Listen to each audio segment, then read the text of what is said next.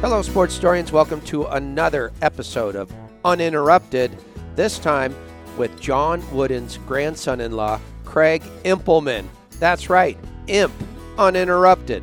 He's a walking book of history when it comes to collegiate basketball. He knows just about everybody in the game, and he'll tell you everything you want to know about the legendary UCLA basketball coach, John Wooden.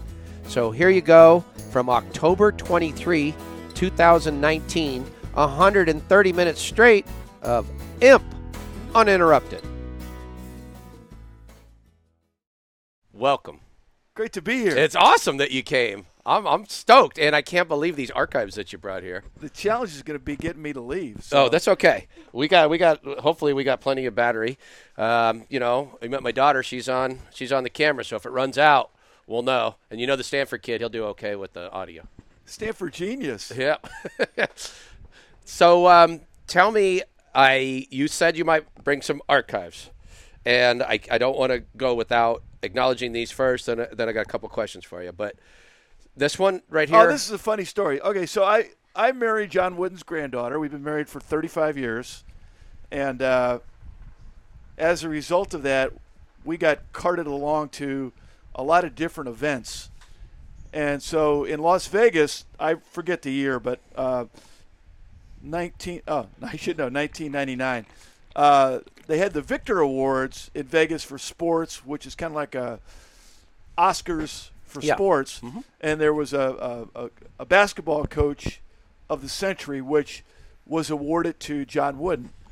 So my wife Christy and I were with uh, Papa, coach. I refer to him as Papa. With Papa, and we're sitting there, and it was a great event. I mean, all these famous people were there, and they're getting Sure. introduced, and they're getting their awards, and so then a big moment comes, and they uh, they have coach comes up, and he gets this award right here, and uh, of course, standing ovation. John Wooden, as always, and so I'm sitting here, and my wife Christy is sitting here, and Papa's sitting here. So he walks back down, and he sits down next to Christy, and he's holding this, and he kind of waits until things have calmed down, and he reaches over and he goes, "Honey, y- you take this and keep it and take it home. I, I think you'll enjoy it." and like, so- yeah, it's just coach of the century. You This- have this one. this was it. and so that's how we ended up. Uh, that's how we ended up with this. So if you were, Oh, if we were talking about John Wooden, Yep. uh, he had zero interest in trophies and toys and accolades, and d- just because he just wasn't what he was Yeah. interested in. You know, he often said that the one thing he liked, uh, really was the proudest of, was the medal he got for being a, um All-American student at at Purdue. That's been that's been widely said over and over again. The other thing about John Wooden, we talk about being unique, and I just related this last night to uh, my sixth grade basketball team. Uh, I- I never heard him say anything good about himself. I mean, if if you can imagine all these conversations we've had over the years, and Sure. he's spoke at my basketball camps for 30 years, and you would think somewhere along the line he would tell a story about a game that he did a good job in, or a strategy that Right. he used, or but never, ever. He just didn't do And not, that not, I mean, I'm lo- and I'm looking for it. I mean, I'm trying to, I'm trying to now. because you would have liked it. You would have zing, I zing, le- give him a I little just wanted to zinger. hear say something, right? And there was only one exception. Uh, for all you basketball coaches out there, there was only one exception. Uh, and the reason it came up is because I introduced this drill last night to my sixth grade basketball team. Okay. It was a conditioning drill called the three on two conditioner. And it was a fast break drill that coach invented that he ran every practice. And uh, because he believed in conditioning while teaching fundamentals, not just conditioning to be running.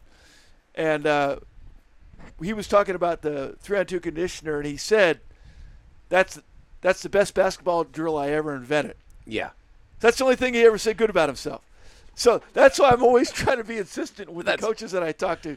You got to run the three on two conditioner. Of course. Um, I mean- you know what makes this this interview great is like I mean we just haven't even got started, and it's um, I've coached you know a number of teams, and I've coached directly from what John Wooden put in his modern practical basketball, and um, including that three on two drill. And it just it hit me that like that's that's that's it. Like I'm not the only one. There's thousands of us coaches that coach exactly from the wooden book, and it's so fun to hear like these authentic stories about Coach Wood. Well, and you here's know, a, here's an interesting thing, uh, and I have to say that I fell miserably short in this regard. Mhm. Uh, so I was uh, on the staff at UCLA with all the coaches that came right after John Wooden. Yep. So I was a graduate assistant with uh, Gene Bartow his second year, and then I was there with Gary Cunningham, and then I went over to uh, Pepperdine, and then I came back to UCLA for three more years with uh, with Larry Farmer, and uh, you know we we had a system that coach had used, so it was kind of hard to convince us to it, it, it, deviate it seemed like it had a little success. from from that from that system. but I was reading a uh, Pat Williams wrote a book about the uh, John Wooden basketball camps, and one of the coaches at the camp said every year we would try to go act be like John Wooden and run all his stuff, and every year he told us to quit doing it and to just if there's something we like, great, but go do your thing Be your your own you know, coach. your own. And I think a coach that really uh, did a pretty great job on that. There's many, Mm-hmm. to say the least. But uh, you know, Denny Crum at Louisville Mm-hmm. uh, had been John Wooden's assistant and went straight to Louisville, and he incorporated a lot of the same principles, but he really made them his own. Mhm. And which, if you go back to Coach Wooden's seven point creed from his dad, the number one thing is uh, be true, Be to, true yourself. to yourself. Mhm. Yeah. So if I was going to wind the clock back, I would probably try to be a little bit more innovative within the Wooden framework as a foundation. I'm gonna I'm gonna wind it back on you. I want to get these other archives though recognized. This That's a Craig, great one. Is is is driving me crazy how cool it is. So this is the 1968 championship game ball. So this would have been the third title with Lou Alcindor Correct. and the fifth overall Correct. and um, signed by everybody on that team. A 78-55 route of the the Tar Heels in the finals, and And what was it? Now, there's a great innovation story here. What was the score of that semifinal game against Houston? It's on there. it is you on can here. see it, Danny. um, It's in it dark. is. It was a lot to a little. I know they were- NCAA's. Here it they were up is. by Houston 40. 101 69. So 101 to 69. So speaking of innovation, interesting. Uh, most people, sports fans, are familiar with that was the year that Houston beat UCLA by two points In, in a regular season game, in a regular season game at the Astrodome. whi- whi- which was trans- 70 transformative in the history The transformative of, event uh, to support collegiate basketball athletics. on Every- national TV. because they had um, that, that hookup that they would also use for the big like heavyweight championship fights. It was Yeah. like satellite or something along Yeah. these lines. Yeah. And you could go to your you could go to a movie theater and you might see that game. Right. but you might also get it via some of the television broadcasting groups. Like out here in Los Angeles, it probably would have been like KTLA or something that could access that signal, something along these lines. Well, the story, the story, the interesting story about innovating Yeah. very unusual. Uh, you know, Coach Wooden was very famous for not spending time on the other team, on being very consistent. You were going to get what you got. Mm-hmm. You're going to see a full court two-two-one zone press. You're going to see the uh, low post, high post offense, whatever, whichever, depending on the team. And you're going to see man to man defense. And you're going to see that You're going to see it. ni- ni- 99 out of 100 times. And uh, so they had played Houston and lost by two. And, you know, some people bemoan the fact that Kareem had a uh, scratch cornea. But anyway, coach being coach, being innovative, in that game, he went completely away from his normal game plan.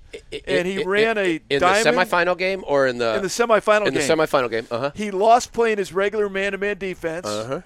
and in a surprise move, the one Oh, time he went off the rails, Coach Wooden came out in a diamond in one Oh wow. defense. So he had four players in a diamond shaped zone with Kareem underneath the Underneath. basket. And then I'm going to get the player wrong. I want to say Shackelford. I may Mm-hmm. be wrong. Chased Elvin Hayes all over, Denying court. the entry pass. and, and Hayes had a horrible. Uh, he just chased him. And that is so something else. out of nowhere, John Wooden junks the man to man. It goes, goes diamond in wow, one. you don't hear that often. No. Wow. No. The other great innovation story, uh, from a from a coaching perspective, was the Jacksonville game, That So- was against uh, Artis Artis Gilmore. Gilmore. Yep. Mhm. Uh, and UCLA's tallest player was a fellow who was. Now, if you're running a business and you're going, "Oh, come on, Lennon, why am I watching this?" Okay, the message is listen to your team members. They know better than you what's going on. So quit giving them memos and find out what's happening and let them tell you. Okay. Toyota's been doing it for a long time and it works pretty well. Yeah. So back to Coach Wooden and listening to your team members. So they're playing And, and and then for those who don't know, Artis Gilmore was what seven, seven four. foot two. Seven foot two. I mean, he was a big guy. Artis Gilmore seven foot two. Sidney Wicks is six point Mm-hmm. Jacksonville very dominant team. And, And Uh, and I'm sorry, Craig, but this was in between Walton and and Yes. Alcindor, right? yes, It- I mean, in between Alcindor and Walton, rather. Yep. It was uh, in between year Coach where calls it. I, th- coach called them the team without. That's right. And he really enjoyed them because they said that after Kareem graduated, here it comes. Many thought well, he'll get his comeuppance now, Uh-huh. and that didn't quite work out since they won two more championships in a row.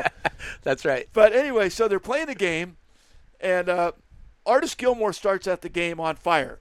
He scores a bucket. He scores a bucket. He scores a bucket, and uh, so there's a timeout. Now, in basketball, when you're playing against a big guy, conventional wisdom says that you get around to the side and you don't let him get the ball. Right. You make him move out and then you jump behind so he gets the ball further away from the basket. Sidney Wicks says to Coach Wooden at the timeout, Coach, let me play behind him. Oh, right. Let me let him get the ball. Which, Yeah. if you're about, you'd be like, if you're a normal coach, you'd be going, I don't think so. Okay, but coach being coach said, okay, Sydney, that's fine. Give it a shot. So Sydney went back out. Now there's another business lesson here, and that is, don't make your decision based on the result, the immediate short-term result. Make your decision on how it looks. So they came out of the timeout, and Gilmore got the ball, and Sidney Wicks proceeded, and I- it's two or three, I don't know what the number is, but it was at least two, to goaltend Gilmore's next 2 shots, maybe three. So Jacksonville actually scored with this new strategy. But what did Coach Wooden like? He liked the aggressiveness. He liked the way it looked. Mm. He liked the way it looked. Interesting. So he stuck with it. Gilmore went seven for 19, Uh-huh. the worst game of his career, and UCLA went on to win another national championship. Another great Wooden story, since we're doing John Wooden. Sure. Along the same lines, a fantastic story. Uh, Coach Wooden is very famous for the 2 2 1 zone press Right. Full court press. and full court press, and everybody always rattles around that hey, you know, we got the press going, and that's what started the string with the championships with Hazard and Goodrich and and whatnot. But the story that's left out is the year before UCLA won their first national championship. Coach Wooden actually had the worst record of any of any of the other coaches in the tournament in the tournament and I've I, I've, I've detailed it, but he had not had success in the NCAA tournament. But in 1962, yeah, that's right. he had gone to he lost to Cincinnati in the semifinals, and he went, "Wow, maybe we can do this." And so he kind of retooled everything, and one of the things that he retooled was he added the full court press. So now in '63, before he wins it, Oh, right. He's Okay. got the press, and he's using the press. Mm-hmm. So it's got to be a success if you're going to stick with it, right? Sure. Book of the Month Club. All these businesses try new techniques. If it doesn't work in two months, we got to try something We're- new. We're out. Well, that's not John Wooden. So UCLA plays Arizona State in in the 63 or NCAA 64. tournament, second round, year 64. before the championship, 63. and get blown out using the press. I mean, they got beat. I think they were down 30 in the first half. They got beat 20. Arizona State couldn't miss a shot. But guess what? Coach Wooden liked The look. the way he liked the way it looked because he said that Arizona State would have beaten anybody that day because they were shooting the ball so well, but he liked the way that the press got the tempo sped up, which was to his liking. So, in spite of getting blown out in the NC2A tournament, using his press, he thought it was a good idea. wow. You know, And he came back the next year with it. And what do they say? There's 10 of these balls. yeah, there's 10. Well, he's got 10 championships, 10, 10 and 12. championship, There's 10 balls. So the rest is history. The rest is history. He That 62, was that Oscar Robinson? No. No. Uh, Cincinnati Robertson, never got rather. Cincinnati never got to the semis Wi- uh, with with, the big O. Oscar. They actually and there's a great story. I, oh man, there's some this, this is life application, okay? Okay. So Wooden's playing coach Wooden is playing against Cincinnati in the semifinals. Now, I'm not talking out of school Mm-hmm. because coach Wooden has written about this himself. So Okay. Fair don't enough. want to get anybody upset. One of his books, he's written about it multiple times. Coach Wooden did not think in his mind at the time they were playing in the men's gym was where they practiced, the little gym on the campus. Mm-hmm. They did not have a home court That's right. at UCLA. They had to go around the Olympic Auditorium and Shrine Auditorium. They had to go different Vene- places. and Venice play High games, School. right? And they also had very restrictive admission Stanford uh, standards, like Stanford does Yeah. now. So there were certain players that wanted to come to UCLA that were good students that he couldn't get into school. Okay.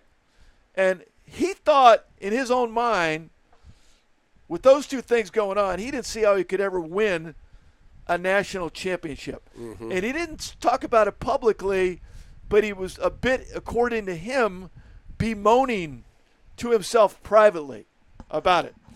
Well, to his surprise, they end up in the Final Four Right. in 62, against 62. Cincinnati. And he had taken the job in like 48, so this is Uh, like yeah. 14 years later. long time later. So the starters were Walt Hazard, Johnny Green, Mm-hmm. uh, Pete Blackman, later, I believe, the vice chancellor at UCLA. Oh, wow. Mm-hmm. Gary Cunningham, later, the coach. Fred Slaughter, later, the dean of the law school at UCLA. Pretty smart group of guys. Yeah. And so they're playing Cincinnati, and it gets down to a minute and change to go. There's no shot clock, and UCLA has the ball, Okay. and they're holding for the last shot. Mm-hmm. They're in good shape. Hazard has the ball right in front of the UCLA bench, and the guy guarding Hazard's about four or five feet off of him because he doesn't want to get beat. Right. And Hazard gives a fake, and the guy gets so shook up he stumbles and he falls down, even though he's this far away. The referee in the opposite corner called an offensive foul. Oh my goodness.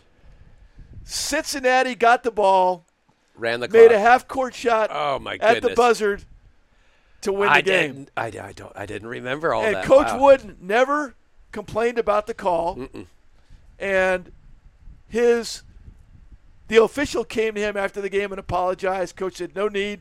You were doing what the best you could." and then you know, famously, he got in the locker room and he told the players, "We got each other, and you guys did a great job." Jeez. and that was it. But then on that plane ride back home after that game, that's when he said to himself, "You know what? Maybe we can get this done, even with playing in the men's gym." I see. So then he went through everything that he did. I mean, Denny, everything that he did. This guy's attention to detail and planning Is is unparalleled. it, it is unparalleled, yes. And so he made a lot of changes. Uh, the most substantive, I guess, off the top of my head, would be that he stopped adding new content for the tournament. Obviously, this became an exception, but he didn't add any new plays. Oh yeah. Uh, he started winding down the length of practice as a season towards the end. got of the towards the end, down to an hour and 15, hour and 30 minutes, as opposed to two and a half hours. Uh, and I'm not sure if that's when he decided to play seven instead of play 10, but I, and I might be wrong about that. But so he made all these little subtle Fascinating. changes, and then he made all these great changes and got blown out by Arizona State. But mm, He liked the way it looked, the look. and he said, "I might have something." I here." like. I might have something here, and he stuck with it. Wow.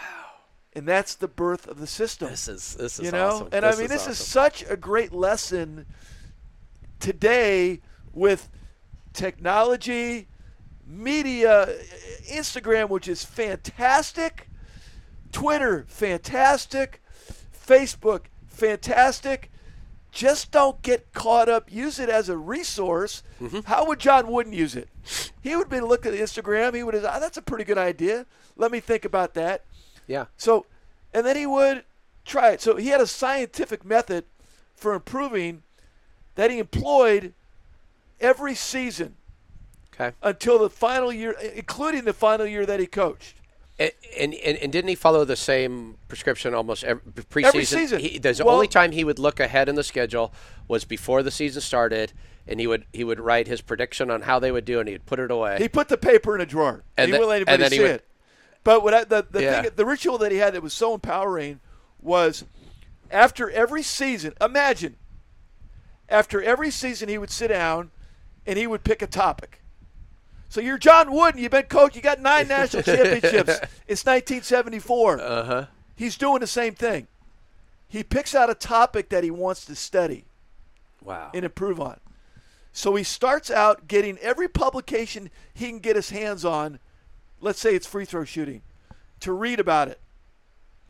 Then he looks up and he finds high school, college pros, the best free throw shooting teams in the country.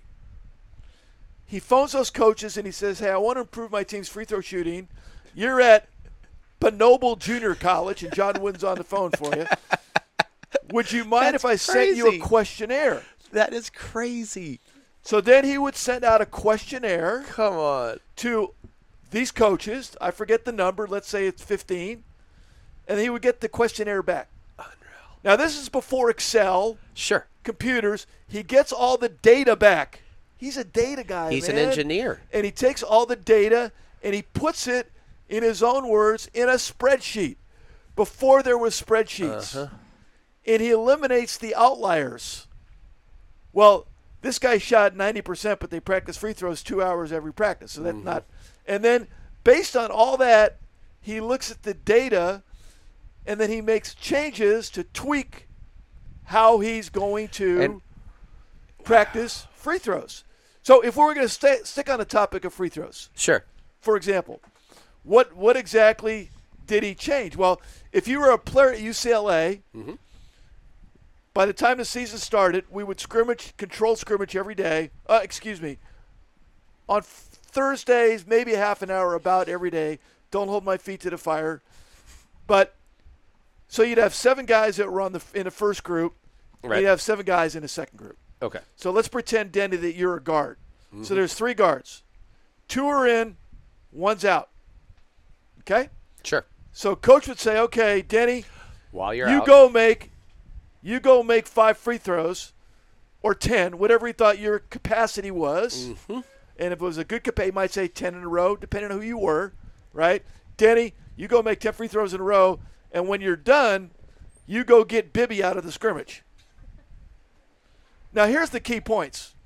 Okay, first of all, he did it while their cardio was up. It wasn't too long. And here's the best point for you micromanagers out there, and I'm sorry for being sarcastic. Coach Wood would never be sarcastic. So I take it all back. it's okay. I take it all back. I'm sorry, Coach. He didn't. it's okay. He did not say, Denny, come and see me when you make 10 free throws. Go and get him. Just go get him. Mm-hmm. So the process never stopped And it empowered. and he'd go get Henry. Henry Bibby'd go out. He'd go make his free throws. He'd make his free throws. He'd go in. He'd get Valley. Wo- Coach was not involved in all this hocus God, pocus, right? I, I love the players are doing Yeah. it. So think about the tempo. I got my Sure. Stanford guy here. Think about the tempo of practice, right? In the rhythm, in the beauty, and it's boom, boom, boom, and it's, just it. it, it Ah! oh boy, Right? it was it was, it So, you was gold, know- gold.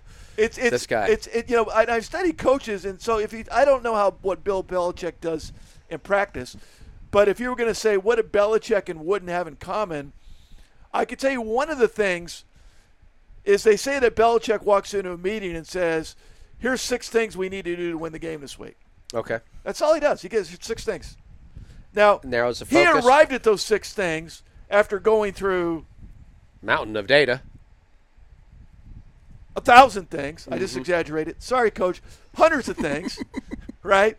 And Coach Wooden had all these details and all this data, but Denny, if you were But he- a player, he would just present it to you like, simply like this. what you were going to get repetition on. And and from that, as an athlete on a team, comes the confidence because you can master what what the coach has given you. And when you master that and you repeat it over and over again, you get that confidence that allows you to do it in competition. We don't- so it's a good time to talk about this. Well, let's move on to the next archive from the great Piggy so E. Lambert. I told Denny, I never. I'm not allowed to take this book out of the house. I'm also not allowed to take this basketball out of the house. but this is a so- special occasion, Craig. I love Denny. Yes. I, I've only known this guy for a month, and I'm signing my text. Love him. 'Cause That's I do right. love Yeah, you him. did. How could you not love Denny Lennon? Come on. Ah, this is good. I got feel, it. I feel like coach is telling He's got me this. that enthusiasm block, man. It's like blown up with a huge double caps.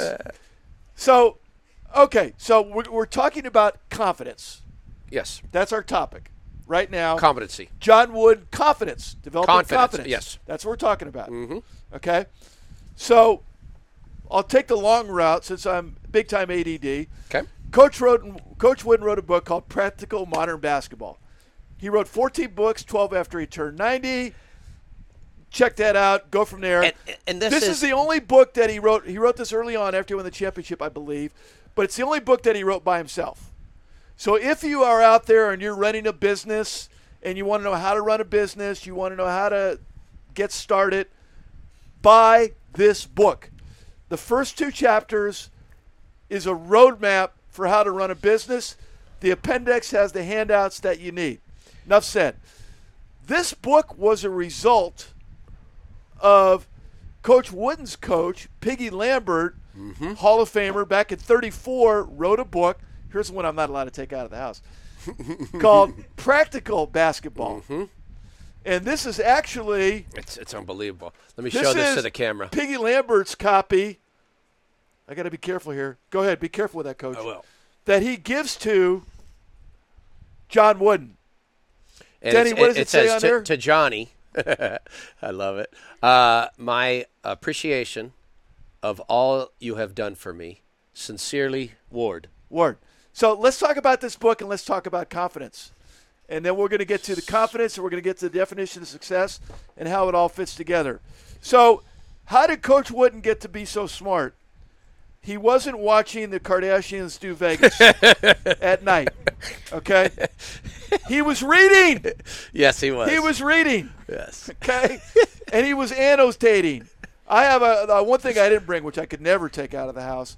Uh, uh, Idols of the Kings, his copy of that, which is written Mm-hmm. and underlined and would be great for teaching. But anyway, here's the book that Lambert wrote, Coach Lambert wrote, and you can see if you look at the camera that it's annotated. Yep. His And I'm coach going to has got have his marks on Denny it. read right here two of the greatest. Go ahead, Denny. Uh, two of the greatest fundamental assets to the athlete in all branches of sport are being relaxed and having what is called balance. Stop right there. Okay. So confidence. Confidence. Okay. Piggy was huge on the players being relaxed. And he knew if one of his players was worried about something off the court, on the court, he wanted to remove all worry. Mm-hmm. Much is made about John Wooden never talking about winning. Did he like to win? He loved to win. He loved to win. Would he try to win every game he played against you? Of course. Yes, he would. He just not talking about it would not make his players more what? More Relaxed. Relaxed. And I have a friend of mine, Paul Hoover, did a great study on uh, shooting, and he had a real system for shooting except for free throws. Mm-hmm. And he said, I said, well, Paul, tell me about free throws. And I thought he was going to give me an exact system. He goes, there's too many systems. The only thing I can tell you about free throws is that great free, bad free throw shooters, when they're at the line, their shoulders are tense. Mm-hmm. And good free throw shooters, their shoulders are loose. So we're back to being Relax. being relaxed. You know what I what I find interesting about this, Craig, is um, relax and balance, right? And coach, well, one you of the one can't of the be. things re- I interrupt you because I'm not John Wooden, in case you didn't notice. I- so you can't be balanced if you're if, you're, not if you're not relaxed, relaxed. So the coaches, that we're, if we're doing a jump stop and we stop, we're practicing being off what? off balance. Off balance. Yeah. We got to stay loose, baby. But you did- stop loose. The joints are always loose. You got to loosen up, man. you got to stay loose. My favorite guest I ever. tell you already guys won when they that apply award. Uh, for a job, I take them and I go, "Come on, baby." I'm gonna I'm gonna give you, one of gotta these stay- you trophies gotta before you stay leave today loose. as best guest so ever. now, if we go all the way here to so so wait, hold on, Craig. I gotta tell you something. Yep. I just I just found it interesting. Coach learned so much from those who were um, in in that, that were he looked up to, like his father, his parents, and like Coach Lambert. Coach always said the two most important words in the English language are love and balance. Absolutely. And and and look at what Piggy's writing about here, which is the, to be successful, to be confident, is being relaxed and balanced. Yep. And I really find it interesting how Coach clued in on that idea of balance, and then and then married it to the idea of love. I mean, somehow we're all still talking about Coach's teachings. He's not just another coach. He I coach is this sixth grade. master If you teacher. if you talk He's to this any master team I ever teacher. coached, if you go you go get my you go get my third grade basketball team right now, mm-hmm. and you get my sixth grade basketball, and you line them up, and ask them what the most important words in the dictionary are, and they might not know any drills. They might get beat by fifty. They're going to tell you love and balance. Mm-hmm. This is kind of all you need to know. Mm-hmm. So. if, if we go to the now we're on the definition of competitive greatness and we see be at your best when your best is needed enjoyment of a difficult challenge, and we got confidence, which is a result of all these other things. It's about being on balance. In order to be on balance, you have to be in a relaxed, in a relaxed state. Unreal. And I mean, I, I just anyway, I got to ask you some questions. anyway, that- Where did you grow up? San Francisco. Is that right? So you came under the uh, spell of Pete Newell growing up, of the, uh, the No. great coach. Who'd you come? Who was, No, I'm a, who'd I'm you a- look I'm a up to? total, I'm a, I'm the I'm like the all time sweat hog story of undeserving guys. Okay. my my story and how I ended up marrying John Wood's granddaughter. What's, it- uh, what's- it- tell- it's kind of it's almost it's almost worth telling. what, what, what did your what, what- what- you were So, born? you were I- born in here's San the deal. Francisco. So, I grew up in San Francisco, and I grew Yeah. up playing basketball at St. Mary's Park, and I went, which was all me and the that- is brothers, that and I Goleta? talked a ton of smack, and I went between my legs as much as possible, and it was about you and your relatives, and that's how I played. Okay, and if I could throw a behind the back pass, that's what I was going to do. Okay. whenever available. Sure. Now. Who was your influences? Who did you look up to? St. Mary's Park. Billy Reed, man. I, Billy I, I, I, Reed. come on. Love it. Who else? St. Mary's Park. What about Bill I Russell? didn't have anybody. No. St. No? Mary's Park. that was your thing. St. Mary's Park, man. Okay. Three on three. We don't clear it. Right? oh. I had to give up a quarter to get in the gym. the guys be waiting outside. Come here, give me a quarter. Because it cost a quarter, 12 cents for a soda. Two guys waiting to hold me up every night. Okay. So I bought a quarter. Here's your quarter. And I go in the gym. That was it. So, but That's anyway, enough. so okay. so now I go to your famous Northern California version of Yeah. uh, San Francisco, uh, St. Ignatius High School, Sure. Jesuits. and I'm a total misfit. So I go out for the freshman basketball team, actually the, the kind of the JV team, and I make it, but I'm smack talking, bad attitude, pretty skilled, and the older guys in the team are beating me up in the locker room after practice. In case you guys think bullying just started, because I was starting, so I stopped going to practice. So my high school coach assumed that I had a bad attitude and that I didn't like basketball. So he cut me, but I never told my parents I got cut. So I just kept Hmm. going to St. Mary's so you're Park going to St. Mary's Park. right? Mm-hmm. So now, f- Basketball's in Fast- your blood. Fast You're going to forward, play. right? So now I'm growing up in the city, and I'm only watching one team on TV, baby, and it's Ah, UCLA. okay. John Wooden. Who else are you going to watch? Well, they They're winning are you it, man. kidding? That's They're- that's it was my life. 1970, right? Thursdays and Saturdays. I only applied to one college, UCLA, what year? uh, 1970, and I only applied for one reason. I wanted to watch UCLA basketball games in person. Wait, There was no other reason. There was no so other you, reason You, you I didn't was play interested. in high school. You didn't get to play on the team. I Past your never got freshman year? cut. I got cut my sophomore, junior, Your senior sophomore, year. junior year. So you Sweat never on. got a chance to Cut. play after that. Oh, Never man. got, well, don't go so fast. So I go now. I go down to UCLA Sweat Hog Deluxe, right? and uh, so you get in on. Hen- I get in the gym at night. Henry Bibby beats me Um, Henry every Bibby. night, one on one, 26 to 0. how did you meet him?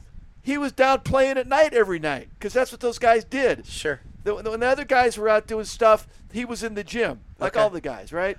So I, I was a good rebounder for him. He could beat me 26 to 2, 26 0. We play 10 games of one on one every night. Okay. Bibby tells me to try out for the freshman team. Yeah. So it's the Walton class. They got that. And and in those days, you had a freshman team that And you, a varsity you, you're team. mandated to play on as a freshman. right. Freshman class is the Walton class. Six scholarship guys, one preferred walk on. There's seven. Unbelievable story. So 65 wait, guys- seventy is is Walton's uh, freshman year too? yeah, Walton's team. Oh, son of a gun! 65 Okay. guys try out, Uh-huh. all CIF, all everything. Sure. But of course, they're not relaxed because they got all the pressure from home. They're all wor- I don't care. My parents don't even know I'm playing basketball. I don't care. I'm just. Letting it loose. So anyway, I ended up making it down to the final cut. Okay. There was four of us out of the 65 that stuck. A week before the season started, Coach Wooden uh, redshirted Marv Vitito and Tommy Curtis. So at that point, I got cut, maybe because I got in a fight with Walton at practice. I'm not sure. But the head coach, Gary Cunningham, wasn't that wild about it. But I had, I, I did, love this. I did live in the dorms Okay. with one of uh, uh, a, a fellow guy in the other dorm, a guy named Larry Farmer, who's my best friend, was Okay. playing on the team at UCLA. sure. Oh, that explains And that. My roommate had a snake, a garden snake. Pussy Galore was a snake. And I used to bring the snake down to the lobby and hold it up to people at night. So here comes Larry Farmer into the lobby, and I hold the snake up at Larry Farmer. And of course, who is this crazy guy? Larry Farmer and I become best friends. Okay. Okay. Uh, understood. After my junior year, So wait, no, no, no, no, no. You, you you go too fast. You, so your freshman year, do you start hanging around the basketball team? You go I into play games. every day. We play Uh, at But are night, you, are you man. going to games and you're just enjoying? Because this and is I'm the playing year. at night every night. isn't Farmer- this Wicks in row? Uh, no, I, but I'm playing against Farmer at night every night outside of Reber Hall because he goes to practice and he goes outside and plays at night. Okay. Any of you guys that think you need Nikes and sneakers and a place to play? Farmer's 89 and one, best record in the history of college basketball. But anyway, moving quickly forward. Oh, wow. I'm working 55 hours a week, going to school. What are you working as? Oh God! Uh, Everything. Three. Yeah, liquor delivery, uh, janitor at the dorm, Olympus Burgers, which you know, uh, fry cook, and I. My brother gets me a tryout with St. Mary's San Antonio, NAIA Texas. They give me a scholarship After 'cause your I could sophomore ball, year. I could ball a little bit. I transfer and I graduate from there. okay. Fast forward, Gene How did you? Bartos. do- Uh, yeah, wait, Gene How- Bartos- wait, whoa, whoa, whoa! How'd you do there? I was horrible. It was the worst mistake they ever made to give me a scholarship, but I got a scholarship, Were you- and I was a great practice player, Okay. and I made the team better. Okay. But- Good. Yeah. And I got a uniform, Sure. and I got to be on a team. No doubt. And and coach uh, Co- coach uh, will tell you better than anybody the importance of every member on that team. Not Yeah. everybody's the engine. And I didn't get I, I didn't get taken on the traveling team to the national championships, so I hitchhiked to Kansas City. They made and I national slept- I championships? slept in a van in the in the uh, garage, and I sold tickets at Kemper Arena. I mean, excuse me, I, I sold programs at Kemper Arena so I could watch and cheer for my team every day at the Na- NAI national tournament. NAI. But I had a hitchhike to get to Kemper. First day I get a ride from a guy. He says, "What's your story?" I tell him, "It's Lenny Dawson." Lenny Dawson, the great So he Kansas goes, City "I'll pick Chief you up quarterback." every day." But anyway, Wha- they- they've So- got- well, they- you skip by this part where I think your enthusiasm Well, anyway, and your so- uniqueness but anyway, makes these people so now cling going, on go- to you. going forward. So Gene Bartow's second year, they have no player. Gene Bartow follows Coach Wooden. Follow John Wooden. As, as, His- and not at an easy, UCLA, not an easy act to follow. his second That's year, like coming on after Sammy his Davis second Jr. year, they did not have a former player that wanted to be the part-time assistant coach. Okay. Nobody wanted it. So this is It like paid 76, $135 a 77. month. It's 77. It paid $135 a month. Woo. Okay, Woo. I'm making 25 grand a year in Fresno, no question. I drive down my Volkswagen, I quit my job. Bartow hires me, and I become the part-time assistant for 135 bucks a month at UCLA. I rent a room from Estelle Lizzie, 80 bucks a month, 12, 12 cats, five dogs, no visitors, wash dishes at the dorm. Wait, wait, wait. get my meals for free. Okay, so this love it. leads this leads the next year to Gary Cunningham, who cut me, hired me to coach the team that he cut me from. that right. The freshman team. The, now the JV team The now the JV team. because he didn't. Want oh, the Far- same team? Okay. Yeah. Oh, he didn't want hilarious. Farmer wasting time with the JV team, so he had- gave me the oh team. my goodness. So I hang around long enough. Now I'm coaching with Farmer. John Wood's granddaughter's going to the games. We meet, and we get married. So it all started with the snake in the dorm. Yeah, it's going to say. I held the snake in Larry And Farmer's this is face. how you became John the man Wood's who, wife, who, who spreads 35 Wood- years Wood's later. legacy. Beautiful. Wow. That is something else. That is something else. Okay, you answered. Uh, let me see. you probably I want think you more answered John all Wood my and less questions. me, but Holy who knows? moly. Tell me a little bit more about Bartow. He- That's, a, that's a tough position to get into, Oh, man. right? Oh, It- Coach it- Bart, you know what? How, how do you how do you follow the coach? Coach Bartow? Uh, you know, You're killing one of the ni- I've never met a nicer human being. Let's talk. Let's talk about job interviews. Sure, So there's probably some young cats out there watching the podcast, right? absolutely. So, hey, you want to know what did you do at the job interview? How'd you get the job? Mm-hmm. Because I, I had to drive down overnight. I slept in my car. Mm-hmm. And then the next morning, I went to the gym. I changed my clothes, my one pair of knit pants Mm-hmm. and a shirt with a collar. And I went and met with Gene Bartow, Mm-hmm. who's now going to interview me for the part time assistant coaching job at UCLA. Did he know you when you were there before? No, he never knew me at all. He knew I was Larry Farmer's best friend. Okay, Farmer said, You should interview this guy. Okay? So here I am face to face with Gene Bartow for the big interview. What do I say? I say, Coach Bartow, before you start, I got to tell you one thing. If you told me right now, Coach, to go over to the student union and get you a turkey sandwich with mayonnaise, I would sprint. And I would get you a turkey sandwich with mayonnaise, and I would sprint back. And if I gave you that turkey sandwich, coach, and you opened it up and you looked at it and you said, Implement, I wanted mustard, not mayonnaise, I would say, Yes, coach. I wouldn't tell you that you ordered mayonnaise. I would just sprint back over and come back, and I'd give you the turkey sandwich with mustard and say, Here's the sandwich you wanted, coach. Sorry for the mistake. Gene Bartow started laughing and he said, You're hired. We don't need an interview. you are the, my favorite guy ever. This is That's the hilarious. job interview. No, that's it. All Be right, yourself. and and and a good man. Oh, the uh, the the nicest So- person. T- tell me about that time. Did you know much about that time? How come wasn't Denny Crum? Shouldn't he have been the heir apparent? In your I, opinion, I what I know, what I know, I've only read, Heard. or red, which is Okay. Uh, totally unreliable. okay. But uh, what's what's been written is that Denny decided early on that he wasn't going to come back I see. to UCLA, and that J.D. Morgan really liked and wanted to have Gene Bartow. And was Cunningham too young? Coach Cunningham at that time did not want to get back into coaching. I see. Oh, because he was making good money real estate. or Well, he something? was not what he wanted to do. He has a PhD in, in education. Oh, okay. and he wanted to get in- into uh, administration. uh, but I mean, we were So after we were, real, we um, were really. I mean, let me. hey, How, tell me about your JV coaching experience. the great thing about the, the JV team was awesome. It was uh, uh, all walk-ons, and uh, Anybody that, that made the varsity that of, of you know the, oh, I could tell you one one note, uh, one story. I can tell you that would be, I guess, be entertaining. Uh, the non-entertaining story is that Larry Farmer told me when I took the team. He says, "Imp, you got to keep one Craig Impleman," meaning yeah the guy who Oh. there's gonna be one guy. the guy is going to go get your turkey It's going to be the sandwich. experience. No, one guy to be experience of his lifetime. You got to keep one guy. So I always kept one guy. That, but probably my most I know eye-opening that guy. experience from an athletic standpoint, Yeah. and this is an entertaining story, was about Kenny Easley. Sure. So, those of you out there, if you're watching this show, you probably should know who Kenny Easley is.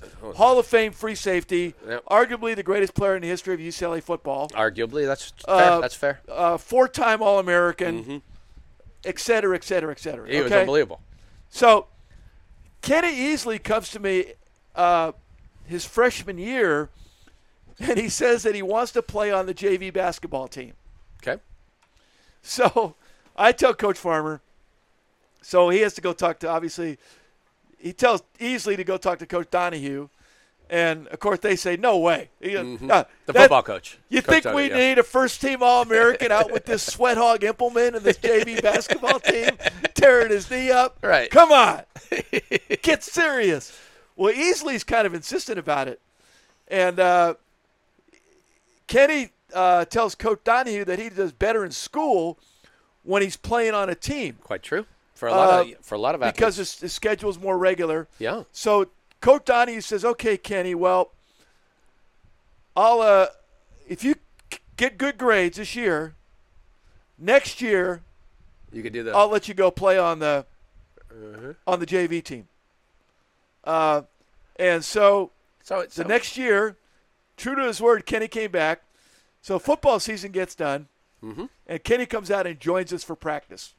Now, keep in mind, I had been with the varsity. We had Marcus Johnson, who was Marcus Johnson. We had- Forced to we be had, we had reckoned eight with. NBA guys on our team, and that's Yeah. Mm-hmm. probably a low count.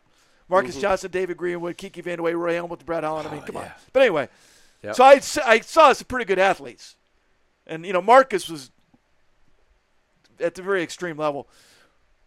But we get out in the court the first day, and uh, Kenny's first practice. Now the team's already going. I figure it's going to take them three or four weeks to learn our system and Mm-hmm. and whatnot. So I decided to put Kenny at the back spot in the press. Mm-hmm. And uh, so he says, "Okay, coach." a la Kenny and- Washington. And then uh, uh, I don't want to give him any instructions. I, I put him back there, and uh, the ball's on this side, and he's in the back all the way on the opposite side. And I don't. I'm- I'm getting ready to tell him, you know, Kenny, you gotta yeah, you got to move. move over a little bit, right? And but he's just sitting there. So one of our guys takes and throws a good long pass. Danny, Kenny Easley, the most startling athletic thing I've ever seen in my entire life, and you can't imagine it. Probably, if you were around Kenny Easley, you could imagine it. He's in a stance like he's going to hit and he somebody. makes two defensive slides, and he explodes, and he goes from one side of the basketball court to the other sideline, and he goes up in the air and he grabs the ball, and before he comes down, he throws a bullet pass the length of the court before he hits the ground to his teammate for a layup. and you're like, la, No, la. uh, no, no, There was no. Wow, I blew the whistle, and I stopped practice. I said, guys, there's a new way the press is going to work, because the press at that time, you know, you would shade this way, and this guy had to rotate back Sure. a little bit. I and- know it. you know. So I said, guys, this is how this goes. Kenny, this is the half court line. Anything that goes on back there, you got it. You got it. Whatever you want to do, Kenny. You other guys, all four stay up until they get the ball across half court. Kenny's in charge. How'd that work? we were pretty good. Yeah. And uh, well, I'll tell you another great. This is a great sportsmanship story. Uh, a fantastic sportsmanship story. Uh, I was also coaching Jeff Myers. Jeff Myers was the little brother of David Myers Oh, sure. Mm-hmm. and the brother of Annie Myers. Mm-hmm. Now I'd gone to school with David. Kathy Myers is my dear friend. She's the godmother of both of my boys. So at any And, rate, and, I'm and very- Ann Myers, people, Myers people was should the- know, w- could, could, be four-time argued, could All-American. be argued the greatest woman basketball player ever. Yeah. And actually had, had a contract with a In men's pro Indianapolis, yeah. basketball team. So For so the so, so, preseason, so I'm- yes. I'm, I'm, I'm coaching Jeff Myers. Well, the good news is, is that Jeff Myers is pretty good. Yeah. I mean, he's pretty good. So he's starting. Okay. And my other four is really good, but Jeff Myers is start and and should have been start. So it wasn't a conflict that, you know, we, we say our last name is Impelmeyer, so it wasn't a, a family conflict. He was that good. Well, now Kenny Easley joins the team. He's pretty good. He little he's a little bit different level. He like, you know, he's coming off the bench and getting 25 in 10 minutes, and you know, he was recruited in the ACC for basketball. Okay. North Carolina, Virginia. I mean, so he's a little better than Jeff. And uh, so, I, but we're winning. Yeah. So I've kind of got a conundrum, and I'm going into Monday's practice, and I so I'm going to call them both over individually and say, hey guys, look, I'm thinking about making a change in the lineup, and I'm going to watch practice this week and decide. But I want to let you both know in advance. Well, before I can have that conversation, sports stories of Los Angeles. You kids out there, listen to this story. Jeff Myers comes over to me and says, Coach Imp, he goes, I know you're like an uncle to me. I know we're family, and you're probably not keeping me in the lineup because you don't want to hurt my family's feelings. But, Coach, Kenny's a lot better than me, and you need to start him. I said, Okay, Jeff, thanks. So he walks away. Now, here comes Easley. Now, I'm sure Easley is going to ask me what it takes to start, and I mean, because it's not even. He's been Yeah. on the front page. They had a front page LA Times article about him playing JV basketball. So I mean, it's like you know. So Kenny, Did they consider putting him on varsity? uh, we were pretty good. He could have played varsity, but we didn't need him. Yeah. Yeah. Uh, but Kenny comes over and he says, Coach Imp, he goes, I know you feel like you probably should start me based on what I've been doing. He goes, but I think that would hurt the team. Wow. So I want you to keep starting Jeff and just bring me off the bench. I think it gives us better chemistry if that's okay with you.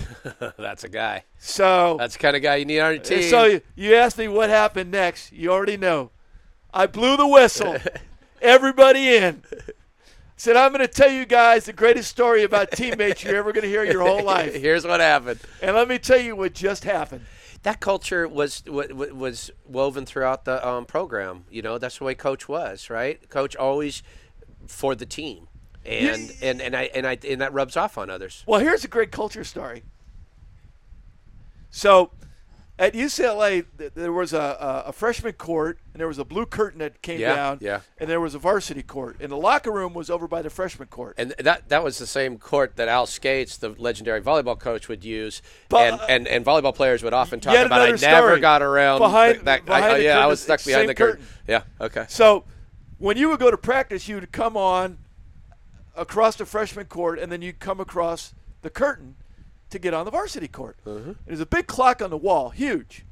And practice started at 3 o'clock, and if you were late for practice, your job was to go sit in the bleachers, and then coach would talk to you, and you'd tell him your story, and then he would decide what he was going to do.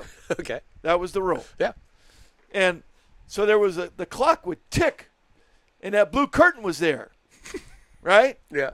Well, the time was I was at UCLA, six years coaching, I never had a guy come over after three o'clock. Uh huh. I mean, every time it was like you know five to three, whatever. Guys were on, The court. yeah, because that had just been passed down from 25 years No doubt. of John Wooden. It was the curtain. Fifteen minutes early is on time. So Larry Farmer uh, quit, and I got a job at another school. Uh, and the, the coach asked me, he wanted to ask me a lot of UCLA questions, obviously. And he said to me, he goes, Coach F, he goes, so what did you do at UCLA if your uh, star player is late the day before the game? Yep. And I said, Well, coach, I, I don't know. And he says, What do you mean you don't know? I said, Well, I was there for six years, and we never had anybody late for practice. Wow. That's something else, isn't it? Yeah, that's just culture. The um I have to tell you a bad innovation story. okay. Well, uh, It's pretty oh, funny. Hold on. No. It's funny. it's funny. Okay. Th- This is the no innovation story. yes. So you're playing at UCLA, Denny, and you go to pregame meal, and the trainer is Ducky Drake. Oh, sure. Now, Ducky Drake had been the track coach at UCLA, and then he was John Wooden's best friend, and yeah. Ducky was as much part of us doing, the, the, doing what the, they did. The, the track facility. It's Ducky. It's Drake Field. Drake Stadium, yeah. And Yeah, he Drake coached Stadium. Rafer Johnson and C.K. Chang, the gold medal in the Olympics, et cetera. But he was John Wooden's trainer Okay. for all those years. They were roommates. Oh, athletic directors don't get any ideas. They roomed together on the road. yes, of course. they didn't even need separate rooms. That- yeah, like that's Anyway. how that's how we save money. D- Ducky, wa- Ducky was very much the glue Uh-huh. of of the team. I mean, he was just Ducky was Ducky. But pregame meal, you would have eaten the same thing that had been eaten at pregame meal for 15 years, which I might not get it quite What is right. it? But I know it was there would be a steak and some green beans.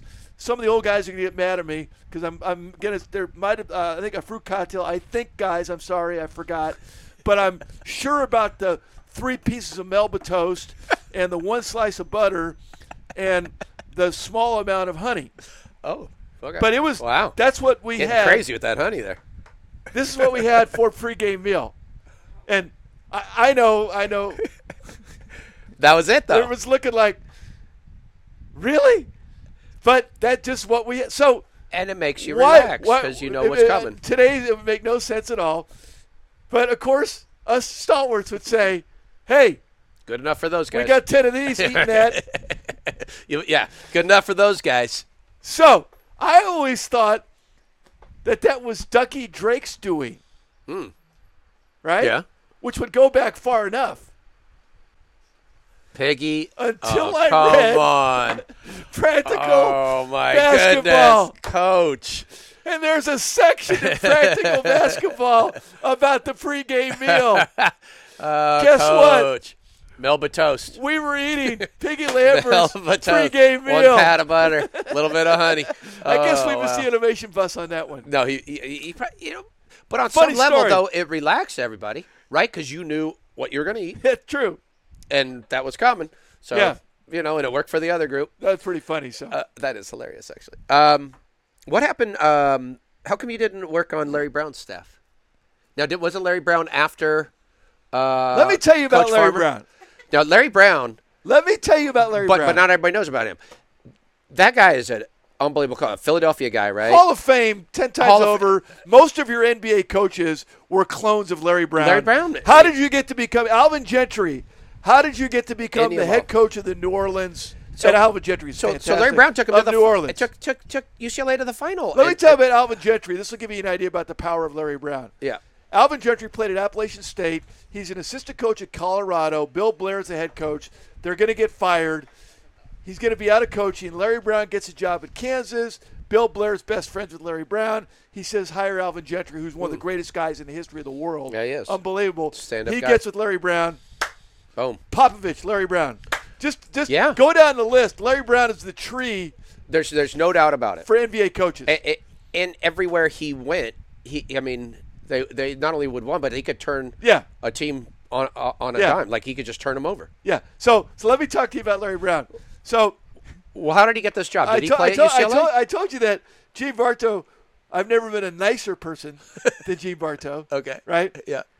You would be hard pressed to meet a more likable person than Larry Brown. Uh, Okay. you cannot believe the c- natural likability and charisma okay. that this guy has.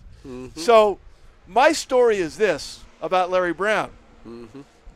I worked for Gene Bartow one year, Gary Cunningham two years. Larry Brown's the new head coach. Mm-hmm. Okay, 1980.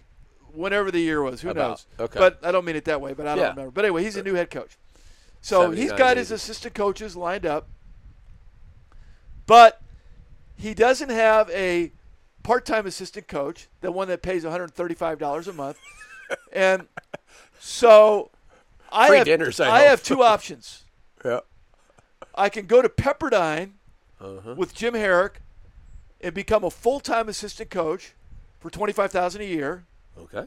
or I could try to stay at UCLA with Larry Brown for 135 bucks a month. Okay? I'm doing the but math. but you got to understand how much that's why we love Nick Cronin because he wanted the job. yeah. We wanted to be I You didn't wanted care To be part I of that wanted to be at unbelievable UCLA. Tradition. It's So I met with Larry Brown over the weekend okay. and I begged the guy to keep me for 135 bucks a month. right? Yeah. Imp, I love you, but I just don't have a spot for you. Oh boy. All right.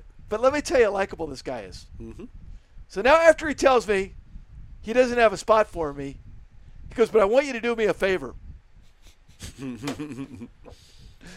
I'm bringing in a guy next week that I want to hire. And you know, you really love UCLA, and I think you could sell him on the idea nice. now that we're showing of you, the, taking the job. there's the door, but before you go, I want you to recruit the guy who I'm recruiting Who's to gonna take, take your the job? job that you Oh, wanted. man. And I said enthusiastically, Coach, it'd be my honor to do it. Oh my goodness, who who was it? I don't remember, but I did it, and he hired the guy. So that's Larry Brown. Oh, I love it. I love it. So you went now, Coach Herrick. He wa- he not far from where we sit now. He co- he was a coach at Morningside High School, oh yeah, what a great teacher! right? Great teacher. Yeah. So so so Great and te- yeah. Coach Herrick uh, had followed Coach Wooden all the way through, and Coach Herrick great at write write everything. He's a teacher, mm-hmm. so he's a curriculum guy. He got everything written down, and da, da, da, da, da, da, boom, boom, boom, boom. And then uh, he went to uh, uh, became the head coach at Pepperdine, Hmm. and then the two assistant coaches that first year were myself and a guy who's a great guy, one of the great coaches of all time, uh, the winningest coach in the history of Pepperdine, uh, Tom Asbury. Oh, Asbury. Yeah. You know, okay. Tom Asbury won Uh-huh. the league, I think, what, seven years in a row? I think they didn't lose a road game, and Yeah. they were doing what Gonzaga does now in that in that league.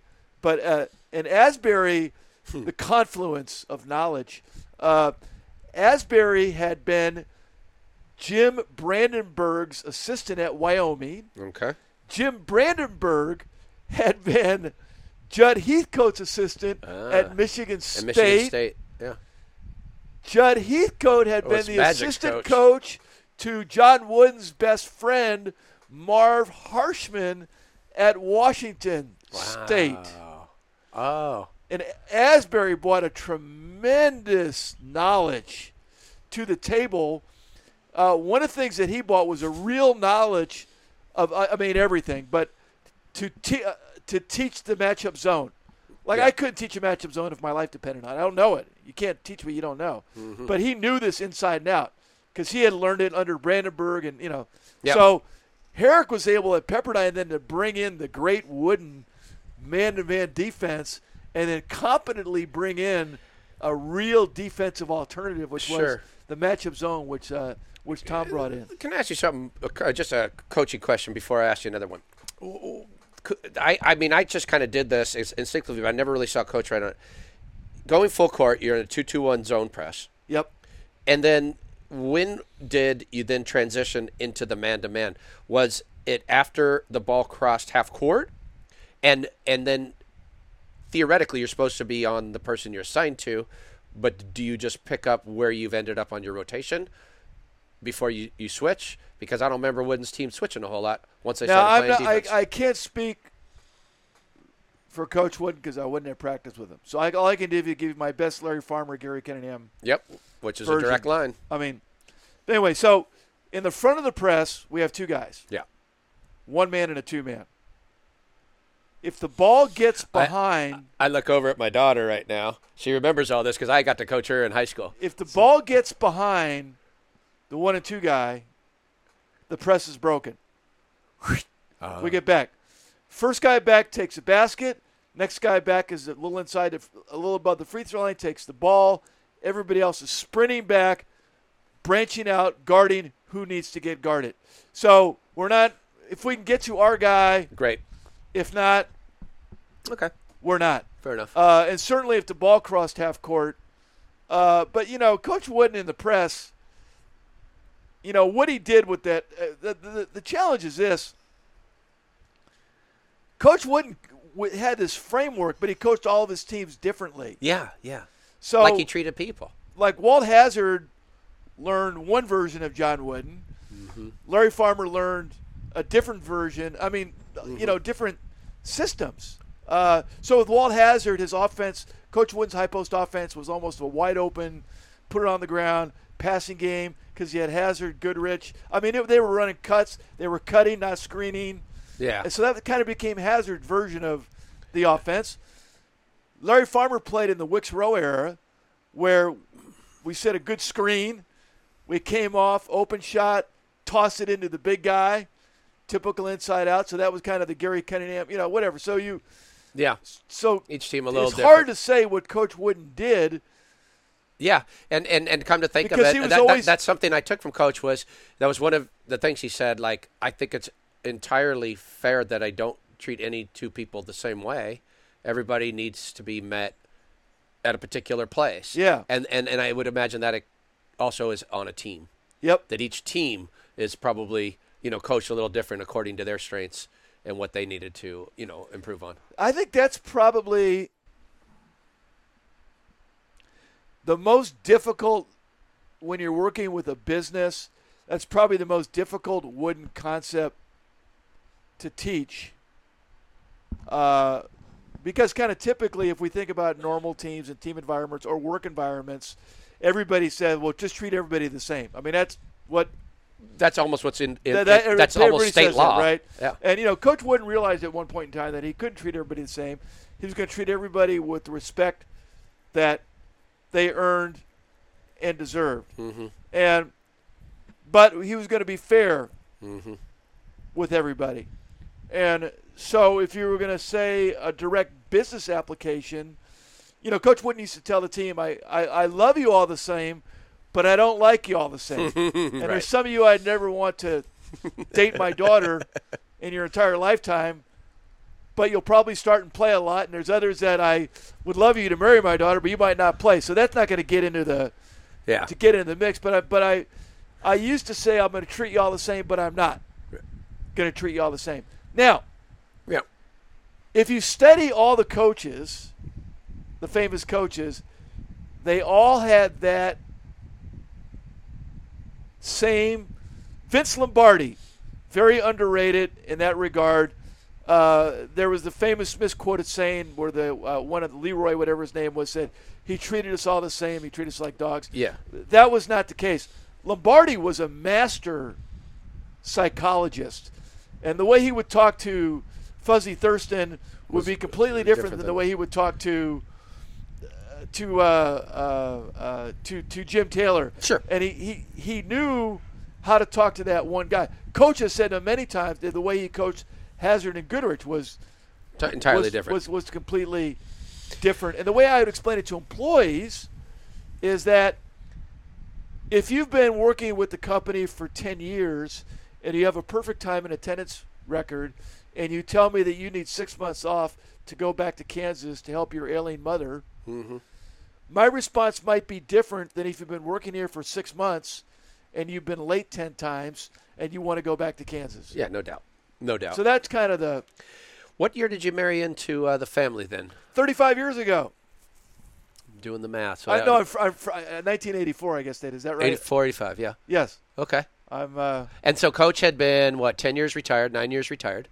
And were you. so look at this. I got to show you. I remember I told you about this. Oh, yeah. so, oh, yeah. so I got to always get this is my copy of Practical Modern Basketball, and anytime coach signed anything for a child, he would write. He'd sign it love. Mm-hmm. For a little child. That's right. There's one right up underneath that television that says, for Sienna, love, John Wooden, He UCLA. wrote love. He wrote love, Yeah.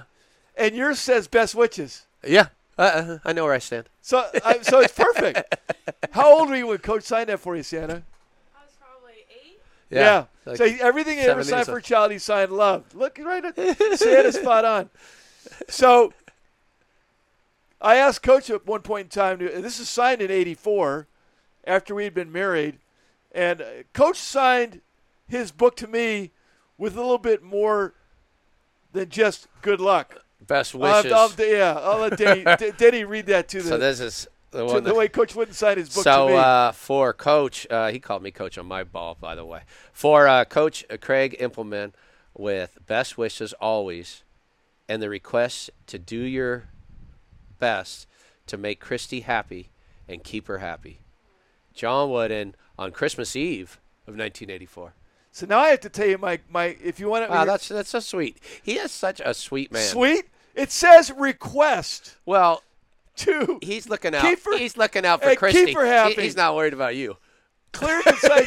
Clear He's concise, looking out for compelling. Christy, I think. Okay, I, heard- Denny, I've told you this story, but this is my. I was thinking about Yeah. my favorite John Wynn stories because it goes to Christmas. yeah, Eve, I, the sure. Christmas Eve story. So John Wooden, there's a word I like to use. It's eidetic. And you folks at home can look it up in the dictionary. and I may not be using the word exactly right. It's a version of photographic, but it's a little bit more extreme than photographic. But John Wooden, when he speaks, is oh, people are always amazed when he spoke because Yeah. he had he would reel off poems. That's and they'd right. always go, Where's the teleprompter? Oh, I can't believe he just did that poem. Well, reality was I knew the coach Wooden had about 25 poems in the box. Okay. That he Okay. had memorized. He could pull them out anytime he wanted. Yeah. He just had them. I mean, it Yeah. was what it was, Uh-huh. which is amazing It is. on its own. Christmas Eve, I'm at Nan Wooden. I call her mom, Grandnan's house, Coach Wooden's daughter's house. Yep. And I'm sitting on the couch in the living room. And in the middle is Papa here. And on this side is Karen, my wife's sister. And I'm sitting here, just the three of us. And Karen says, Papa, how did you get interested in poetry? And Papa says, Well, on the farm, after the chores were done at night, my dad, dad used to read us scripture, and then after he read scripture, he would read poetry to us. Mm-hmm. Mm-hmm.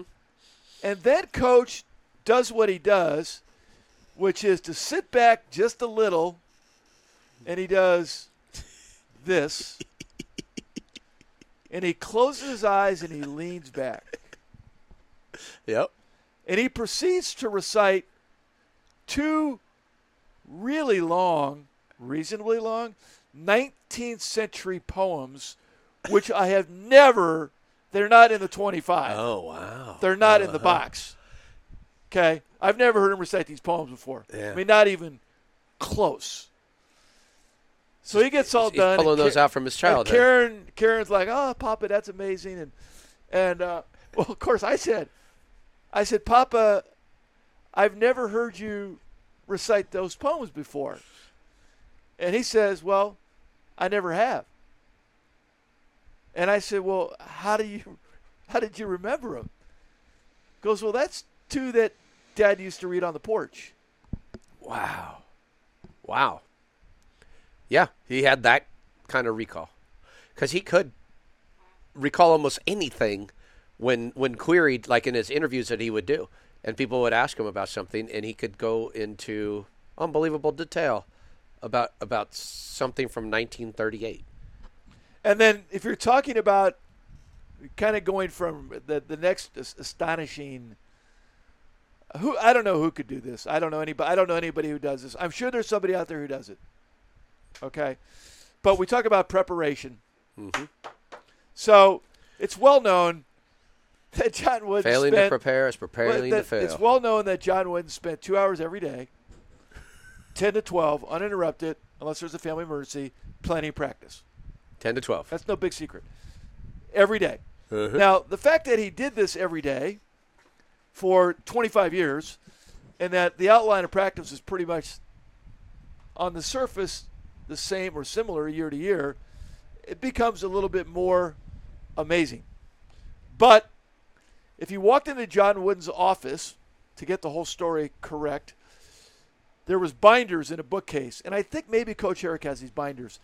And the binders were the practice schedules for all the years that John Wooden had coached at UCLA. And every day before the meeting, he would take out three binders, which would be the three previous years. Because if he had a senior, that meant that he would have been at practice that day. Oh, right. So he's got those binders opened up with the minute by minute what happened in practice. Yeah. but there's notes about what happened in practice. Now, let's talk about how that happened. So he goes to practice, and I, he has his card.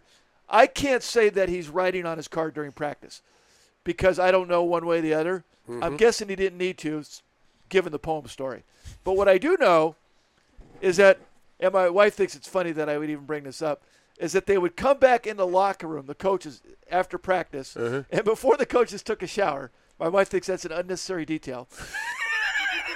before the coaches took a shower, he would have them sit Uh-huh. down, right? And they would recount practice. what went well, what didn't do well, blah blah blah. blah. And Coach Wood Sure. would make notes about it, Okay. detailed notes. This drill was too long. Da, da, da, da, da, da, da. Ah. on the cart. and then in the binder. Now Not yet. now he gets done. He takes a shower. The team is showering. They're going to be headed up for pregame meal, which is yet another story.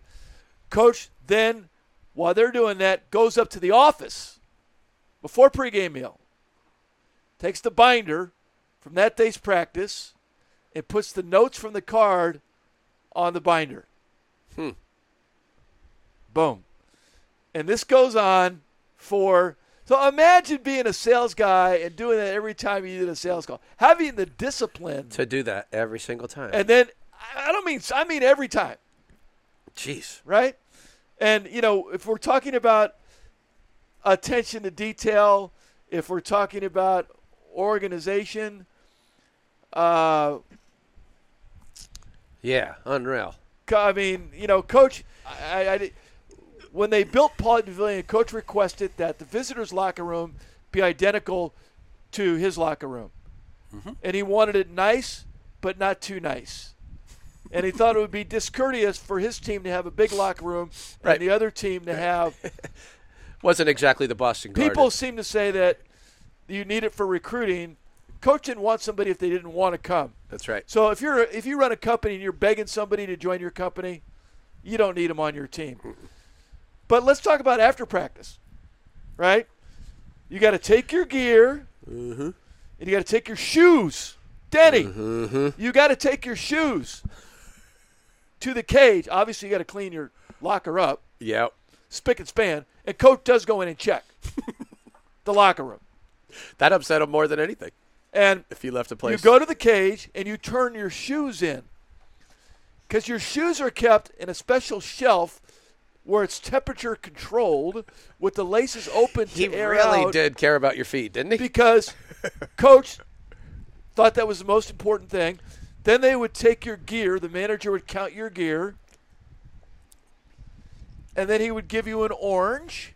And then before computers, on the bulletin board right there would be the stats already posted from that day's scrimmage Jesus. and the cumulative stats that were taken at practice. Unreal. Unreal. And coach didn't need to have a conversation. He didn't need to tell him to look at the board. No. He didn't have need to have a speech about the numbers, right? Because guess what? They were going to look.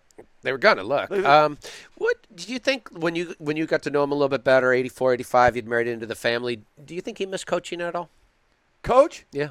I, I, I don't know. He always said that uh, that he missed practice. Did he miss I mean, practice? that's he said that over and over again that he, but that he missed practice. But I, you know, I would I would guess that he missed. What were those days like? Because then his routine became going to VIPs. Was it called the uh, Fifths. VIPs? Yeah. See, Danny, you're leading me. You're leading me to a new, unreleased story. Okay. Okay. By all means, do tell. This is an unbelievable story. this story's never been told. Okay. I think I told one person. Okay. So there's a coffee shop in the valley. The Yep. food is great, by the way. It's called Vips. VIPs. And Coach Wooden went to Vips, not every morning, but many mornings for breakfast. Yeah. and he sat in the same booth, and he had the same thing. And uh, the owner uh, is Paul, and his wife, and I. I hope my wife never sees this podcast because I can't remember Paul's wife's name, and she's fantastic, unbelievable, the greatest person in the history of the world. They run the business. Okay. So there's a couple things with Coach Wooden that you can never do. All right. You can never get a check, Oh, and you can never open the door for him. is that right? You- you Uh, try to open the door for John Wood, not going to happen. He's going to open the door for you. And if you're eating with the guy, you're never going to get the check. okay. He's going to get the check. I mean, that- That's the way it goes. that's the way Okay. it goes. Now, Nan Wooden's husband, Dick, was the only guy I ever saw that coach let open a door for him. So, Dick, Okay. but back to the story. So I don't know at what point in time coach had a saying that I originally didn't like, which was the time to make friends is before you need them. Because I thought it was gimmicky. But what coach meant by that saying was don't make somebody your friend, just because you want something from them. Yeah. Just be friendly to be friendly. Okay. So now we're going to go into the story.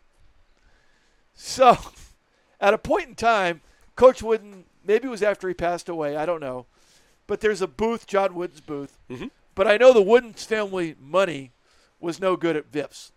Okay. They understood. So we could go there, we could try to pay, and Paul will not let you pay. Nice. I mean, Well, doesn't matter. He's not gonna let you pay. It doesn't Yeah. matter. You know, and, he, and if you, and you can't even tip the waitress and the busboy, he's gonna say, "I got that." So you you have to sneak cash tips to the waitress and the busboy when Paul's not looking, but you're definitely not gonna get the check. So, and this goes this still goes on to this day, and you think about the wooden, that's something else. Well, you think about John Wood's legacy. Really, ten years later, you're springing for the this guy's family's Yeah. meals, and it, if you bring ten people, twenty people, well, I'm sure Gandhi It's- didn't pay for his it's checks still, either. still the same thing, right? Okay. I don't know if Coach paid or not. That would be a Mike Warren question. Okay. But which another guy? That's a guy you should That have is on the a podcast. good guy. He'd be great. He's a good guy. Uh, but uh, so here's my story. So I go to Vips, and I'm picking up my my mother-in-law wasn't feeling that hot, and so I go to Vips to get some of the great wonton soup to go, sure. and I call the order in ahead of time. And uh, so Paul, so I'll be standing out in front. I go, Paul, nah, look at this. So I park, and I go in. Well, Paul's not at the counter. So, guy's standing there. I think it's his son or something, and, and he says, "Well, did you order?" I go, yeah, I told Paul. He goes, "Oh, yeah, it's right here. The order's ready." He goes, "Well, you wait. Uh, Paul's back in the kitchen. He probably wants to say hello to you, but Paul's not coming up." Okay. right? And uh, so finally, the guy says, "Well, okay." And uh, so he rings up the sale, and I'm thinking I'm finally going to get to pay for something at Vips, and uh, so I give the guy twenty, Right.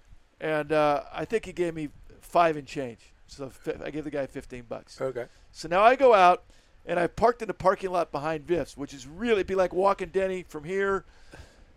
Long parking lot. Okay. I'm all the way in the back. Four or five minute walk, right? Way I walk. So I got the soup and I'm thinking, I did it. I paid at Vips. You paid at Vips. I go out and I open the passenger side door of the car and I got the soup and I can feel somebody behind me. and it's Paul. And he's not going to let you pay. He doesn't say anything. He doesn't say anything. He's standing behind me. He reaches in my pocket and stuffs something in there. And he says, Craig, you need help with the soup? Oh, we don't my want goodness. it to spill. The lid's on it tight. And of course, I, I just took the soup. Yeah. And Uh, I said, I said, thank you, Paul. He said, of course. So nobody of course, still to I- this I day. looked in my pocket. There's The- 15 the bucks. streak is intact. so, how good of friends did John make? yeah, of course he That did. Coach wouldn't make. The owner of the restaurant's chasing the flunky, the flunky son-in-law out in the parking lot in the heat to give him a refund. That's how good of friends John. you Wooden told made. me you told me a story uh, when we first met that cracked me up. Was it about the end of Coach's streak? Um, they won 88 straight. I think they lost at Notre Dame, and there was a, a kid on that team who sat directly behind where Digger Phelps was, and I think Coach had Swen Nader on the team. Well, there's two great stories. There's there's there's about there's three great stories about that game. Because that, that that's like There's a, legend multi- game. there's a multitude of stories about that game. But so I'll start first of all with the first one I like, which is not the one you're asking, but I will give you that one second. Uh, Larry Farmer was 89 and one as a player. as a player. 89 and one, three national championships, best record of any player in the history of college basketball. Jeez, eight. You And- won 89 out of 90 games. And so It's unbelievable. Larry said that, uh, or Coach Farmer said that he was giving a speech, and he was joking with me, and he's imp. He goes, of course, some guy in the crowd asked, "Well, what did John Wooden say after you lost the game?" and Larry said, "Well, he goes, I didn't have a lot of experience with that, but." I can't remember exactly what he said because it only happened once. And that was back at that game Uh, at Notre Dame. yeah, it, it- at Notre Dame. I don't. That might have not. Yeah, that was the game. Yeah. Uh, it might not have been that game. But anyway, so Yeah. coach, he said, coach came in the locker room and he said, "We got whipped. Only good things about the other team. Get a shower and let's get out of here." Uh-huh. And that was it. That's it. And it was interestingly, I had this conversation with Lute Olson. And Mm-hmm. Legendary Arizona Lute was coach. talking about how he took Iowa coach. the same approach, which is super short, under 30 seconds, under a minute after we lose a game. That's right. Because No, we're but- only going to fix it. You can At fix it in practice, practice. and nobody's listening a whole lot, anyways. So there's a couple stories about about that game, and it might not be that game, but it's about the game you're asking Yeah. about that are just great So, stories. a, a, a, 88 game winning streak. and it, I, Un- I'm not sure that unbelievable. this is the game that this happened in, but there was a game at Notre Dame, Okay. and Digger Phelps was the coach. And the the first great story uh, is a great coach, a Hall of Fame high school coach from De La Salle High School, who's now the uh, uh, great athlete in his own right, who's now an assistant athletic director at USF. And he was a player on that Digger Phelps team Yeah. Yeah. Yeah. yeah. and uh, he uh, uh, he idolized Coach Wooden so much that the night before the game, Yeah, th- I love this. he hid under the bleachers to watch UCLA practice. Right. He didn't want to get any secrets. He just wanted to see what it looked like. Right. And so he told me this story. He says, "Yeah," he he said Larry Hollifield wasn't moving quite real fast, and he says, and Coach Wooden says, you know, I guess we all expect, hey, you got to hustle. He said, Coach Wooden said, Larry, are you tired? and immediately everybody, oh, That's what was brilliant. all he- that's all he said. Brilliant. That's what's so brilliant about him. Uh, Larry, are you Are you- tired? are you tired? Yeah. tired? and uh, so that was that. And uh, so then he proceeded to tell me the story because he was on the bench. You're right. at that game. And uh, I believe it was that game, in fact. But anyway, so Walton's in the game, and Walton has a bad back. Mm-hmm. And John Shoemate is really roughing Walton up. I mean, he's Sh- giving him Sh- Shoemate was a great. elbows uh, to Notre the Dame back, player. Yeah. Elbows to the back, to the point where coach feels like he's trying to injure him. Mm-hmm. So Coach Wooden gets up, and the coach is telling me this. He walks down, and I'm not going to get the words exactly right, but he says, "Digger." So he, he, he, he walks down to where Digger's coaching During the game, during the game. right in front of Digger, Uh huh. and looks him right in the eye, Uh huh. and said, "Digger, there's two ways we can settle this. Right. You can tell Shoemate to quit trying to hurt Walton, Yeah. Or I got Swen Nader down there who's seven feet, two hundred and seventy pounds. I could put him with some instructions, and that'll be the end of it. See, I love And that. then, and then in coach, That's so typical funny. Coach Wooden fashion, Yeah. he says, "It's up to you," and walks away. Yeah. So, uh, the finish of the story is that Digger told Shoemate to knock it off, Yeah. and he did. The finish to the story The real finish to the story. is that the next week, John Wooden wrote Digger Phelps a letter Mm-hmm. apologizing to his behavior Yep. and also asking Digger to pass along his apologies to, To Shoemate. John Shoemate, who was a fine Ah, young it's man. something else. That is something That, else. that's kind of a classic. That is that is so. But I could just see him going. You know, we could- you know, Swen. He was a champion in his country. In Oh, boxing. yeah. yeah. Yeah. But that did happen. Oh man, what what got you um, involved? Um, I mean, I could imagine you were inspired, but to you know promote Coach's legacy and to start the Woodens um, Wisdom uh, website and and and sharing that newsletter because uh, I should say to um, those that listen to the podcast or watch the podcast, they'll know that uh, Woodens Wisdom is one of the supporters. amazing. It's It's, unbelievable. it's one of the supporters of our podcast, and it's where we're able to gain archives and relate Wooden's stories to any of our stories. Great story. So uh, I'm working for Gene Bartow. Coach. 135 a month. and uh, but I'm coaching at UCLA. Hey. So there was a guy that had uh, ran basketball camps all over the Northwest United States.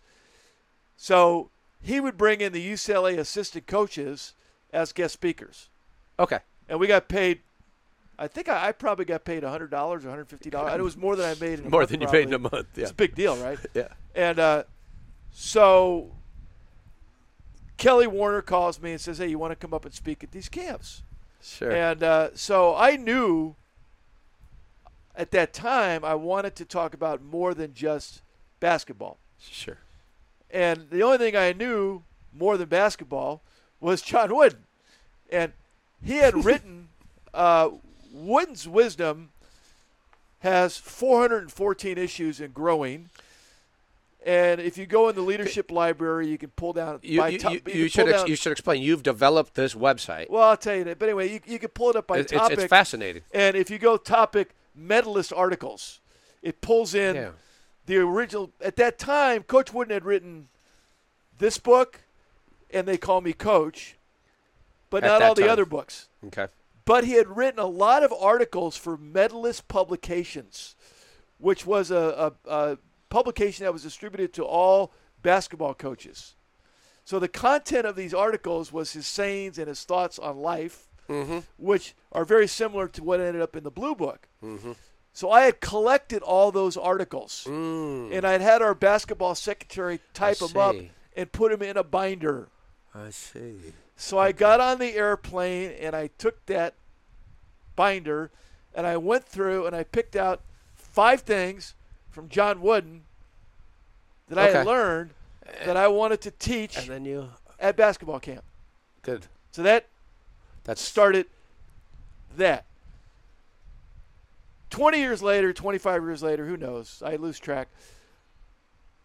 By that time, I was teaching these lessons at all my basketball camps that Coach Wooden was Sure. speaking on. This has been going on for 30 years, and it's a whole two hour deal called The Talk. And I'm doing skits about take out the trash and don't whine, don't complain, don't make excuses. Yeah. And it's funny and it's great, and the kids love it. And so I have a client, I, I'm running a collection agency, which is built on love and balance and the Love and pyramid of balance. Mm-hmm. success. We're the nice collection agency, front page LA Times, treat everybody great. okay. Uh, and uh, Love and value. my client, Love and Balance, That's the Love brilliant. and Balance, first day training to collector, Love and Balance. So my client, SBC AT&T now wants me to come and give a speech Hmm. about wood. Mhm. Never done a corporate speech. Well, I decided I'm just going to give the same speech I give at the basketball camp. Mhm. So I do, and it works. I'll bet. So then I'll I bet. wanted to give something to the team members at my work on a weekly basis that was a lesson from John Wooden. So I took the medalist publications, I took the blue book, and then each week our secretary would pull out, we put together about a 150 page lesson called Coach's Corner. And if you worked at our company, every Monday morning when you came to work, Mm-hmm. that piece of paper would be sitting on your desk. And a lot of people took it and threw it in a garbage can. Some people would come and hand it back to me and say, I don't need this. I need to make more money. and other people would tell me it saved their marriage. Mhm. Other people would tell me they gave it to their child's teacher. Mhm. And that went on for 10 years. So if you actually worked with me at that company, you would have actually read the blue book 10 times Sure. over the course Yeah, of the man, it year. makes a lot of sense. So now John Wooden dies. Jim Haney, fantastic person, who's the head of the National Association of Basketball Coaches, NABC, 4,000 plus members. Imp and Lynn Guerin was instrumental in this. Is there something we can do to perpetuate coaches' lessons? Sure. And so I said, Well, I got something, Coach's Corner. Great. And then Oh, I see. Lynn and I decided we wanted something more substantial. So instead of a 150 word lesson, it became 500 words, Mm-hmm. a video clip, one of Coach Wooden's favorite poems, and an application exercise. Those are the four components. Okay. And it was delivered by email. Wooden's Wisdom, Issue 1. Curriculum started out seven point creed, two sets of three Mm-hmm. pyramid of success, one on each block, the mortar, straight to the masterpiece, Practical Modern Basketball on what it takes to be the coach. Uh-huh. Wow. Coach is a leader, coach is a teacher. That's it. That's year one curriculum. Okay. 50 it's only going to go one year come on they're going to get tired of this after a year right 52 issues right so it starts going out to these 4000 by email nobody looks at emails 4000 plus coaches well one out of three of the coaches are reading it one out of ten are sending it to somebody else Which is our combined open rate including forwards is close to 60% That's that's that's unheard of. I mean, So now, Coach Haney and I talk. Well, here's my year two curriculum. of course. Here's the results you got for year one. All right, Imp. look out. Let's Look out. go. So that's how it developed. So now we moved into Coach Wooden's Saints. Yep. I just sent Jim Haney an email two weeks ago giving him the results of our eighth year. Eighth year. We have over 1.5 million Come on. Oh. opens Come on. That is brilliant. from, I got goosebumps telling you that. that is from brilliant. 4,000 plus coaches that are constantly new guys are added every week. Some are on issue 415, some are on one, and it just keeps going. I ran out of wooden content after 313 issues. I then picked out 50 other coaches, ranging from Yep. Red Hour back to Bill Belichick and everybody in between. I um, just wrote my fourth issue on Valerie Condos Field. Uh, and the results, we're still at this 60% Unreal. total opens. One out of four coaches open it. And then we've also marketed it to college. Obviously, UCLA gets it for everybody Sure. in their athletic department, Budget. Pepperdine, Oklahoma State, Florida. So the idea is that athletic departments buy it for everybody that works in their athletic department. The cool thing about it is that the open rate is the same with coaches as it is with non coaches. Yes. So, okay, I had worked in athletics for so long and then made this transition into doing this podcast and certainly wanted Coach Wooden in his wisdom to be to be part of it. So, after I met you, I, I was familiar with Wooden's wisdom. The vault. But but but and then the vault was turned over, of course, which was unbelievable. But you you said these things, and what we've done with the podcast is we have a coach's corner on our website, which is great. and so people go to that. And right now, what's there is coach's favorite poems, and it allows one of our listeners to read that poem, send it to us. Which is awesome. Let me Okay, let- and now wait. Then your I have to your tell you the story newsletter about comes the in, poems. and I forward it to my crew. right. And I say, if you want off of this, let me know. And most everybody comes back with, nope, keep sending them.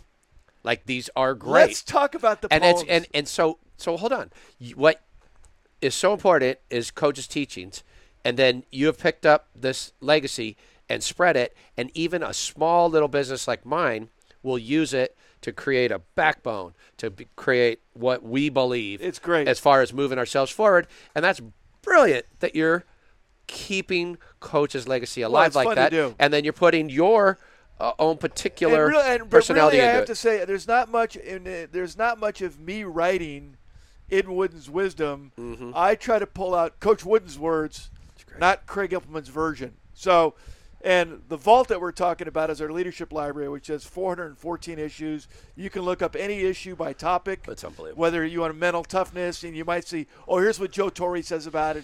Here's what Belichick. Here's what Coach Wooden says about it. But we got to talk about the poems, and we got to talk about Yeah. the fi- about the file cabinet.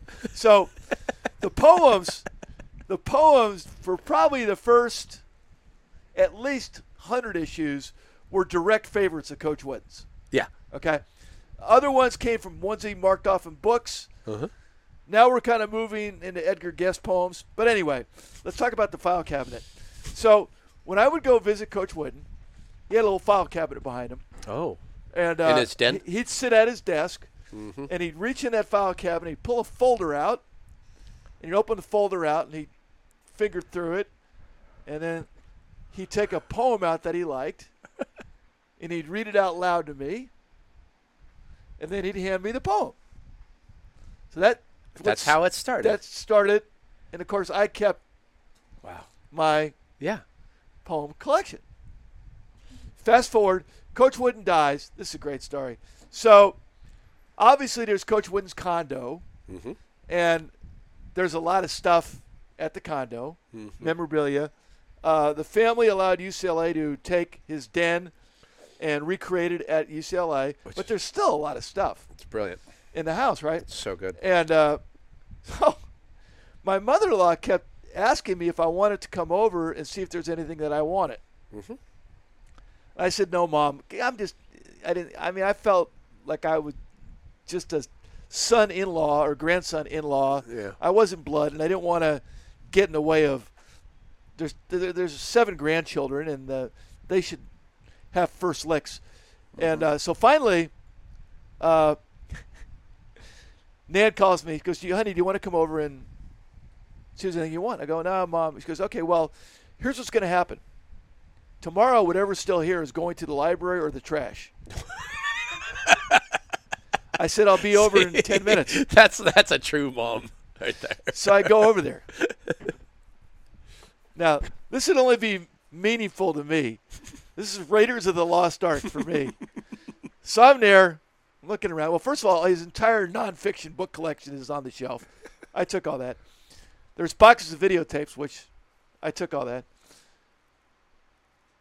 And Nan says, honey, you might want to look back in that closet. I think there's a file cabinet back there. Oh, look out! Look out! It's the file cabinet. so that's what's on the. So Oh, I go back into the closet and I open the file cabinet. There's the folder with all look the poems, out! all Coach Wooden's handouts Oh wow! to his players. It's, the- it's John Wooden's file cabinet. wow! So, of course, you know, Yeah. somebody else maybe not so meaningful to me. oh, to there's a lot of people. It's very meaningful. There's Wooden's wisdom getting But, started. but that's it right there, and So, you're gonna share that. Wow. It's pretty easy. That so the poems that you're working with came out of the Uh, folders. Unbelievable. All right. Well, you know, you know what Nan said. We, d- you know, I have a research team, of course, and she said nobody in our family has a better understanding of the ideas and philosophy of my father than Craig Impleman. well, that's sweet. Isn't that sweet? So now, I have some questions for you. Well, we got to talk about the vault too, you please. because Oh yes, because because you're going to ask me questions. But let me tell you something else. yeah, And I, now you've gotten there already. yeah, I have. Right now, there's about hundred and growing video clips with questions Coach Wooden was asked. Right. So one of the fun things we like to do is if if Coach Wooden, if you're going to ask Coach Wooden a question, what would it be? And then instead of me giving an answer, You, you can go look to the at it. vault. Well, I'll do you one better. I, um, for instance, we just produced because we do these interviews and yeah. then we'll post produce them. So we did an interview with Peter Bull where he played linebacker for the uh, Baltimore Ravens on- Wow. on, the team that won the Super Bowl next to Ray Lewis. So Wow. he, okay, and he's a father of five. One of his daughters, outstanding beach volleyball player. She won our national championships. Peter was nice enough to sit down and do this interview. So we did this interview, but in building it backwards, we then say, uh, I talk about being a coach of my children. And I say, and this guy's got five kids and such, and and you know what Coach Wooden says, and then we roll in a YouTube question where Coach says the mo- importance of being a parent, and that's exactly what you have given to our podcast is That's the great. ability I'm glad. to go to the master and say, hey, why don't you chime in And on there's this a one? Wooden's Wisdom YouTube channel out there. yeah, If you want to look That's- up it's, and it's beautiful. see some short answers, anyway. All right, you ready? I'm going to ask you a Yes. couple questions. First, some hard hitting journalistic questions. So okay, I'm gonna see now. I'm gonna see if I can not be Craig Impleman, and I'm gonna see if I can be John Wooden. And here's what being John Wooden means: Come on now. No, no, actually- no. I need Craig Impleman on this you first one. actually answer. Coach Wooden 'Cause- 'cause- actually would 'cause- 'cause answer what the do- Coach Wooden actually would answer the question that you asked him, and then he would stop Oh, Come on and now. let you ask your next question. I, I don't think he would. yeah, he would actually listen as much. All right. Well, these I'm asking Craig first. Let's All right. try. Which of uh, the great UCLA basketball teams do you think was the best? What's that now? Which which which of UCLA's basketball teams do you think was the greatest? Oh boy. I know Coach would never answer that question. Well, yeah. Coach Wooden's answer is They're all Do you have? They're like uh, my I remember children. somebody down in uh, uh, Southern California asked him that question at a deal, and, and uh, it was an older fella, and he was pretty yeah. sure of himself, and uh, he because he started out by saying, "Coach Wood, we know you get all your usual blah blah blah. I don't want to hear any of that. Just tell us who the best." Yeah. And then Coach Wooden said, "Do you have any grandchildren?" Which one do you like the best? the guy said, "Well, yeah." He says, How many? Five. Which one's your favorite? Why? Uh, uh, I'm just curious. What? long which story one? short, that is a difficult Of Mm-hmm. course it is. question. I think I would, I would probably go to one of two. Okay, fair enough. I, I think conventionally, well, the one that I see, and I, I, I, I know Mike Warren and others would feel differently. when Bill Walton was a sophomore, they were undefeated. Their average margin of victory was 33.5 points a game, which is a record. That's unbelievable. Their Okay. a- average margin of victory. 33.5 points a game. That's just 30 and 0. Absurd. Okay, so you got Walton at center, you got Wilkes at the high post, Yeah. you got Bibby over in the corner, Henry Bibby Right. from the corner. you got Greg Lee at the point, and you got Larry Farmer at the at the well, I guess you would call it the power forward. But but what people don't realize, and I'm not prejudiced in this regard, Larry Farmer could guard anybody. Okay. Larry Farmer, 6'5", two feet standing, one step, put this much of his palm above the top of the square. So he would guard the other team's best perimeter guy. And and Henry Bibby is an elite defensive player. Mm-hmm. Jamal Wilkes, elite defensive player. So That Agreed. that team was now I think traditional wisdom would probably go to you'd probably have somebody say the team with Mike Warren, And Lu- Lucius, Lou Alcindor. Kareem. Yeah, and I, 67. guys, I, I, they- Okay. they're going to hate me. I don't remember the other starters, You're- so I'm that- sorry. that's fair enough, but- Shackelford. You just you just pushed the button at me. Um, But no, th- that is my okay, earliest let- let- memory of let's- basketball. Let's not let, let's talk about so let's talk about another team, Okay. which nobody would put in that group. yeah. But let's talk about the dynamics of the team for Yeah. a minute, and the five starters: Henry Bibby, NBA, Right. multiple years; Yep. John Valley, NBA, multiple years; Mm-hmm. Steve Patterson, NBA, multiple years; Sidney Wicks, second player taken draft, NBA, multiple years; Curtis Rowe. Wicks and Rowe. Curtis Rowe, NBA, That's a heck of a multiple team. years. I knew you- Against Villanova, no substitutions till two minutes to go when the game is in hand. they always talk about only one substitution against Kentucky, right? That Villanova game, he didn't substitute anybody. Whole game. I guess he didn't think they were tired. Uh, who's the best player coach you ever worked with? I mean, I, to me, that's an easy answer. He always says he's got a whole speech on that. I know, that but he- to me, I gotta say Kareem. I mean, he's the greatest yeah, he's scorer in got the this. history I of the forget. game. I get it confused. He does the most valuable, and then he does yeah, the he most. does. He says the most What did Kareem go? Eighty-eight and two. He's got one one that says most valuable, and the other one is most dominant. He- Coach Wooden does a whole speech on it. I wouldn't want to, Mm-hmm. but I will say this. I, I he has said this. I, I'll, I'll tell you two. Two best, which as a volleyball guy, and I- when I heard this, I thought, yeah, "Now, he, Coach he, Wooden, he, he come called on him an up." athlete. He, he didn't say that. Come on, Keith but Erickson? He, uh, he, Coach Wooden said Yeah, straight out, straight out, no right. the greatest athlete that he ever coached was Keith Erickson. I remember. and there was no him and Hawing, period.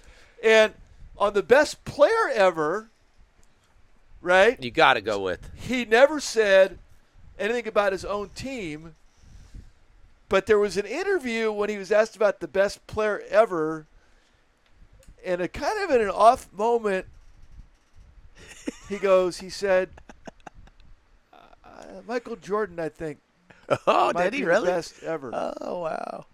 Well, he would have been watching him. Yeah, you know, well, the thing about Michael Jordan, right after he retired. That's well, all he- the, that's the all thing he- about Michael his Jordan, college which the, years. which the average fan doesn't know, yeah, is that he was the best offensive player and the best. and he defensive was player. the best defensive player on the court. Yeah. So there's two things that happen Yeah. with three minutes to go in a close game, and I don't care if you got Kawhi Leonard, Mm-hmm. Kawhi Leonard is quite LeBron a James. I don't care who you got. There's two things that happen. Jordan guards your best guy, and he's done for the night. player. and at the other end, Jordan's going to get what he wants. Yeah. Yeah, he is. Yeah, he is. So that's the way the close games end. where was Coach born and what year? I don't know. All right, 1910, Indiana. He's born in 1910. The city he was born in was what? What's the actual Hall, city? Indiana. Hall. what? H A L L. Hall. Hall. Yeah. Because that, that you have the correct one. All right. Uh, what high school did he play at? I've been at the high school. I got to tell you the statue story, and I can't. What, tell me the name of the high school. Martinsville High. Martinsville. So I got to tell you the statue Okay. story, and there's a video about it. Yeah. There's a video clip about this. Okay. So, but for your your podcast viewers, I love this story. so Martinsville High School decides, without In, telling in Indiana, of course. Indiana, Martinsville, he, Indiana, he wins the state title in 27. and they decide that they want to put a statue of John Wooden in the lobby. Okay. Okay, but they did it without asking him. Uh, UCLA asked him a lot of times, could they do a statue, and he says yes after I'm dead. That was That's, that's but anyway, him. Martinsville High School decides to do a John Wooden statue, and uh, Coach Wooden tells this story beautifully. So they build a statue, and uh, they put it in the lobby, and they ask Coach Wooden to come back with his family to see the statue. Mhm. And the trouble of it was that the fellow that did the statue when he shipped it, the head got broke in the shipping. and they had to have somebody else do another head, but they didn't have a good picture. Okay. So the statue was totally inaccurate in terms of John Wooden's head. Oh, that's hilarious. So now John Wooden walks in with his family to Martinsville High in the lobby of the gym, and they're all excited to sh- unveil the statue. Uh-huh. And of course, Nan turns to said, "Daddy, that's not your head." and Coach Wooden says, "Shh, he's better looking than me." and, and Coach never says a word about the statue having the wrong head. God, you're the best. All right. Coach is married in 1932. Afterwards, where did he and his lovely bride, um, what concert did they go to to celebrate? Who did they go see? What group? Oh, that's easy. Mills Brothers. Mills Brothers. I was listening to them the other night while I was shooting hoops out back where you shot. Okay. And the Mills Brothers are terrific. Um, he was a three-time consensus All-American at what? At where? What Purdue is coach? I'm gi- I'm he's- gi- as, I'm as a giving you player- layups here. As a player, Coach Wooden would say this. As a player, Yeah. he's the Michael Jordan of his day. Oh, I know. He's College Player of the Year. Indiana Rubber Man. Oh, and let's get that one straight. Okay. Let's get the Indiana Rubber Man Let's get it misnomer straight. Because people say, "Oh yeah, he's the Indiana Rubber. Man. He was always Okay, diving go on the ahead. floor." Like eh, sports fans, John Wooden didn't like guys diving on the floor Ah. because they thought it meant that you were off Balance. balance. Thank Ah. you. Go back and watch all your John Wooden's videos, Okay. and you're not going to see anybody dive on the floor. Interesting. Mm-hmm. Maybe Dave Myers once or twice. I don't know. But other than that, so he got the name the Indiana Rubber Man Mm-hmm. because at the end of the gym, there was a kind of a rubber foam wall. Mm. And he would go so fast, he'd go in and he'd lay the ball up, and then he would bounce off the That's wall awesome. to sprint back on defense. Ah. So a sports writer nicknamed him the Indiana Rubber Man for the way that he bounced off the wall to get back That is brilliant. on That's defense. brilliant, man. So guys, are we over that now? I, yes, and I didn't know that, and now I do. well, and, and how I feel about, really if, good how about about that. if we understand? How about if we understand? John Wooden's teams never took charges. They didn't rotate defensively because if you guarded a guy, you had to stay in front of him. Mm-hmm. I remember somebody asking Larry Farmer about the defensive rotation. He says, "Well, we didn't rotate." What do you mean you didn't rotate? Well, if you got beat baseline, you came out of the game. So, how does all this translate? Right? Come on, imp. They're not diving on the floor. They're not falling down. Oh, they won 10 and 11 tries with a totally healthy team Yes, with they no did. injuries. How did Jamal Wilkes' career get ended? Playing for Pat Uh, Hmm. Riley, diving for a ball, and he hurt the ring finger on his shooting hand. diving for a ball. Where was coach's first coaching job? Wasn't it at Dayton, Very good. Ohio? But Atta but, boy. but you got to tell the. I wrote an article about this. I because coach tells the story Mm-hmm. uh, when he was the football coach at Dayton, Yeah. and uh, when he got in the fight with the player. You know that story. Oh yeah, yeah. I do a little bit. He's Uh, co- it's, I, just- wrote a whole Woods Wisdom issue about it. Yeah, and what? What's? Go ahead, tell that. Well, I don't, I don't, I never get the story right. But he was, he was coaching football, and there was a big offensive lineman, and Yeah. he didn't want to do what Coach Wooden wanted done, and Coach Wooden was insistent that he do it, and the guy said, "I don't think you're man enough to make me do it." And what ensued, probably in today's environment, would have gotten Yeah, John Wooden uh, he would have. fired. But let's, while we're on that topic, let's talk about coaches giving somebody another chance. Mm-hmm. And Coach Wooden always believed in giving somebody too many chances, As opposed Not- to too few. not too few. And when Coach Wooden was in high school, high school or grammar school, mm-hmm. the hustle back, get to Jersey was in grammar school. The high school, I, the, the throw the jersey off, I think was in high school. One of the two. But Coach Wooden's brother had preceded him. Let's we'll say it's high Yeah. school, and uh, Coach didn't think his brother had been treated great, and so Coach Wooden's at practice, and he loses his temper, and he tells the coach, "You're not going to treat me the same way that you treated my brother." And Coach Wooden proceeds to take his jersey off and throw it on the ground and take everything off and all his gear and throw it on the ground and say, I'm done, and storm out of the gym. Uh-huh.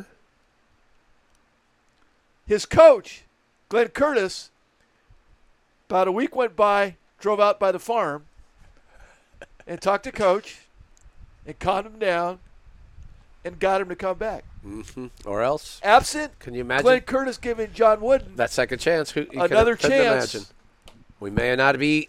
And then Coach Wooden on this second chance business was famous that he had very few rules. He only had three rules: be on time, no profanity, uh, and and be on time, no profanity, and no cursing.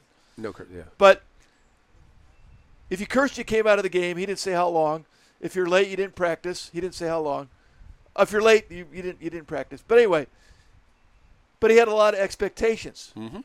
But there was no defined penalty, and that's because when he was a young coach, he had a lot of rules. One of which was that if you were caught smoking, you're kicked off the team. He had a player that was not a great student, but a great player, and he caught him smoking. And because he had that rule, he kicked him off the team. And the kid would have got a scholarship probably to Purdue. Yeah. He quit playing basketball. He never went to college. And he His kind life of had was a rough entirely life. different. Yeah. And Coach Wooden always blamed himself for, For that. kicking that. guy off the team. So he didn't want to back himself into a corner with the penalty on what a rule would be. Um, where's coach's first college job? Oh, uh, Indiana State. Doggone right it was. At UCLA, 27 seasons. We know he won 10 NCAA titles. You know how many games he won? No. 664. Wow. It's a lot of games. Um, what uh, award did he get in 1972 No idea. from a Father of the magazine? year? From a magazine, I don't know. Sportsman of the Year. Oh, and okay, who was on the cover with him? Uh, Who was on the cover with him for Sportsman of the Year? 72 would have been Mark Make it up. Spitz. Mark Spitz. And you have a daughter. I do. You have a daughter. Of course. Oh, um, I don't know. And Ann Myers. Who? Unbelievable. Who? Oh, um, Billie Jean King. Okay. I would love to have her on the podcast. She's got quite a life. Um, who did he win his last game over? Oh, Kentucky. Of course. Well, you, you the ones you don't know, you go, I don't know, and then the other one, you make me feel like a fool for asking you the question. Because I'm not John Wooden. Uh, how many undefeated seasons did he have? Seven, I think. Four. Four undefeated seasons. Yep. Okay. Uh, how many? did- Seven championships in a row. how many championships he win without Lou Alcindor or Bill Walton? Well, there would have been uh, Sidney and Curtis would have been two. Dave Myers would have been five. That's right. Very good.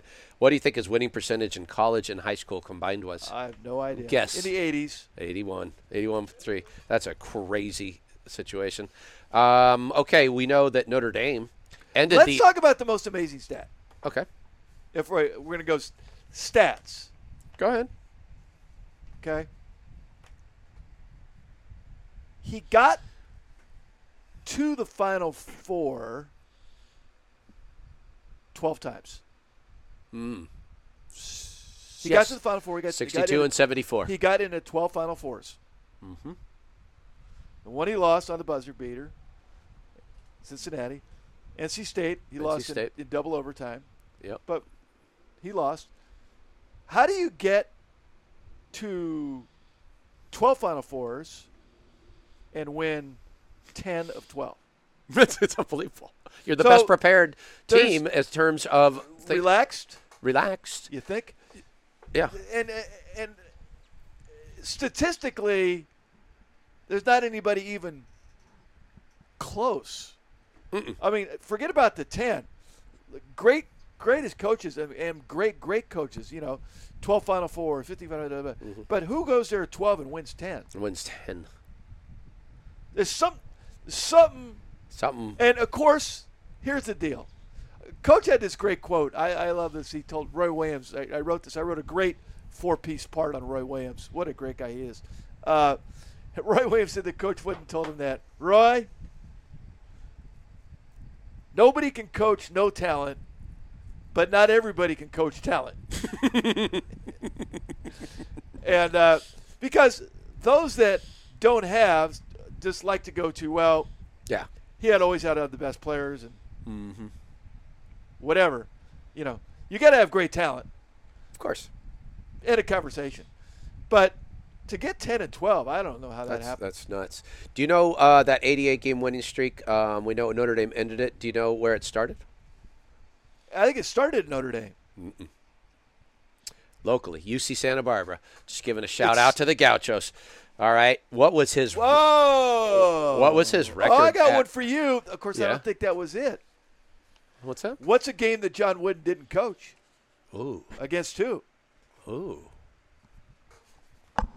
You mean during There was his one te- game he had dur- a heart problem. and he during was his in the tenure. hospital. He didn't coach the game. He didn't coach against Long Beach State. Santa Barbara? Is that right? Wow. Oh, that was it?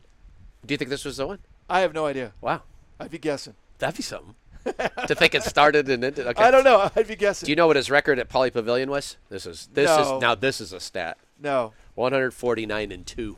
Yeah, but can I tell you what? That's crazy. Can I tell you what? Notre Dame's got one of those victories. Who's got the other? I'll, I'll clean the story up a little bit.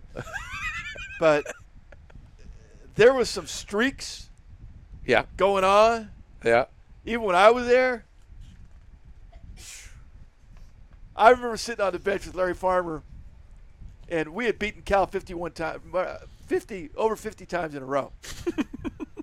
All right, home and away. You can't imagine.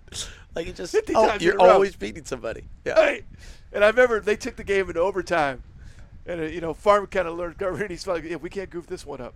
but there was these crazy long. Streaks that are just yeah, I ridiculous. mean, insane. You know, I forget how many times we beat it, but it was, it was a carryover. But we, you know what? Uh, We had great. It was kind of a. We had great players. I mean, if you go back, Oh, sure. If you if you go and you go to our teams and you count after Coach Wooden, right after, and you count the number of NBA guys that were on each team, Mm-hmm. it was insane. It was insane.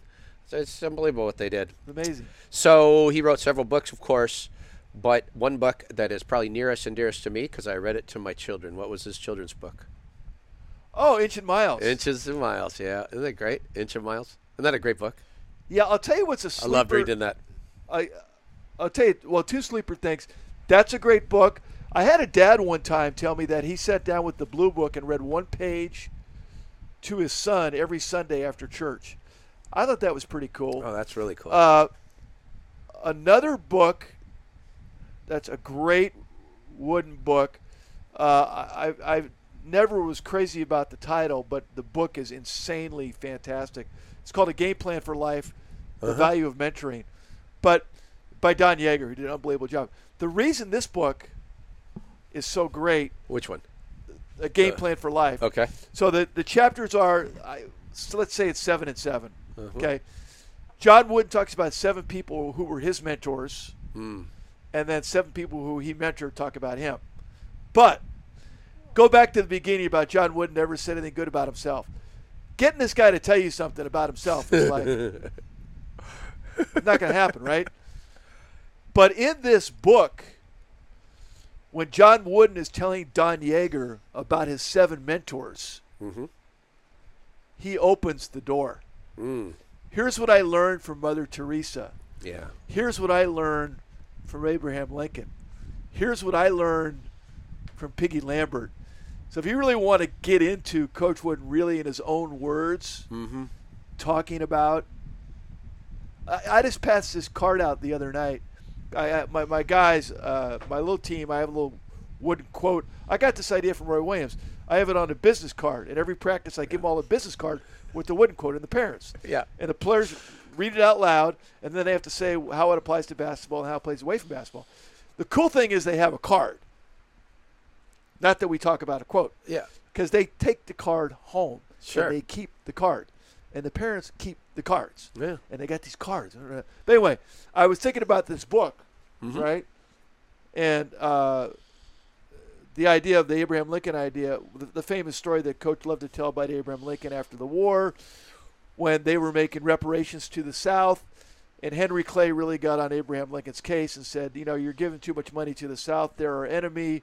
We should be, you destroy your enemy. You don't help your enemy. And Abraham Lincoln famously said, if I make a friend out of an enemy, have I not destroyed the enemy? That's right. And so that was the quote that week. Now, that came out in that book From with Jaeger. Mm-hmm. Yeager, right? And I told the kids and the parents, that's pretty heavy duty thought. Love your enemy. That's something else. I mean, they're like, That's something else. that's that's not grade school. That's big time thinking. You're um. That's John Wooden thinking. You're uh. And my son, Yeah. my son, my younger guy, has really taken that to heart. If somebody gets an argument with him, the first thing in his mind is that he's going to make a friend out of this person. That's the friend. That, Yeah. that he's not even thinking about the guy yelling at him. He's not thinking about the guy being mad at him. He's literally the switch that goes on is his John Wooden switch. I'm going to make a friend out of this guy. You've took this information and made it your own in a way with your own spin on it, and, and improved the lives of so many people. yeah. I, I, you got to be so proud of the work you've done. Well, it's fun. I'm having all the fun. It's unbelievable. And uh, at some Most point, fun you can do is help somebody out. a- a- a- and and at some point, I do have to let my staff go. Really? So Oh, I got to Cla- tell you something though. This is I, I, I really appreciate you coming I on got to because give you the this last. is John- I unbelievable. have to give you the last so John Wooden story. Go for it. Yes, please do. Last John Wooden story. Wa- a walk off. Walk off. This this is the John Wooden. What can you learn from John Wooden? Folks at home, the most fun you can have is helping other people. That's right. So you may think you're doing something good by helping other people. You're actually having the most fun You could possibly that have. you could possibly. This is what John Wooden figured out. So, like Saturday mornings, you might think you have to get up and go play golf to have fun. John Wooden thought on Saturday morning if he got up and he could go find some people to help, Yeah. he could have some fun. Tony Robbins interviewed him and said, Coach Wooden, I have a lot of famous people that are rich and famous, but they're not very happy. What would your advice be to them? Coach said, Go find somebody to help. Mm-hmm. And the only story that we can stop with John Wooden said at the UCLA Medical Center the last week of his life. And he sat up in bed, and the first Monday, Tuesday, Wednesday, he was chatting a little bit and having some comments. By Thursday, he wasn't talking at all. He was just sitting there with his eyes shut. And Dudley Rutherford, who was going to preside at his memorial service, came in and said, Coach, uh, of course, Coach had his funeral all planned. His service, he didn't want a funeral, his memorial service all planned. And he wanted what was read to be short the two great commandments love God and love your neighbor as yourself. And so Dudley came in, and Dudley says, Coach, Dudley here. Good. So I just want to check and see if you still want the same two things read at your memorial service. The coach nodded his head. And Dudley says, Coach, so loving your neighbor as yourself and loving God, those are the two things. Coach Wooden nods his head. And Dudley says, Coach, are these two things things you think you've done in your life? Hmm.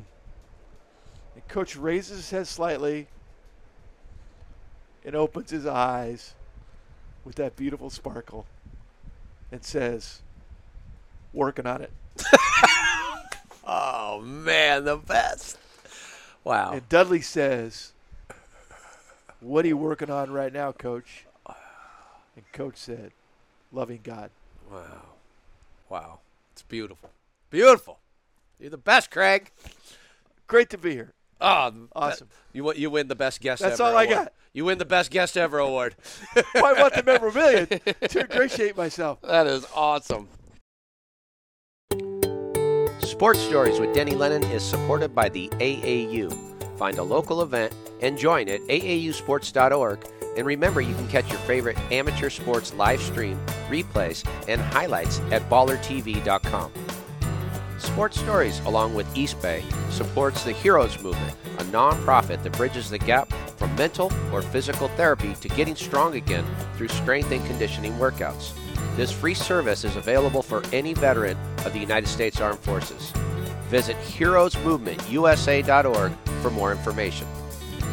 Sports Stories, along with thousands of people across the country, also supports the My Stuff Bags Foundation, a nonprofit that provides traumatized children with new belongings and new hope. Learn more at mystuffbags.org. Sports Stories with Denny Lennon is a production of Sports Stories Inc. and is available on Apple Podcasts and YouTube or wherever you listen and watch. Don't forget to subscribe, rate, and give us a review. It really helps spread the word. You can find all our social media links, archives, and other info on our website at sportsstoriespodcast.com. Special thanks to the John R. Wooden Course and Wooden's Wisdom. Original music for Sports Stories is courtesy of Lennon Music Productions. Original images by Sienna Lennon Photography. Sports Stories is produced by Christine Jimbo and Marley Rice. Sports Stories is edited by Bob McCall. Additional staff include Ray Castro, Teresa Dolan, Jake Downey, Carlos Haro, and Buck Magic Lennon.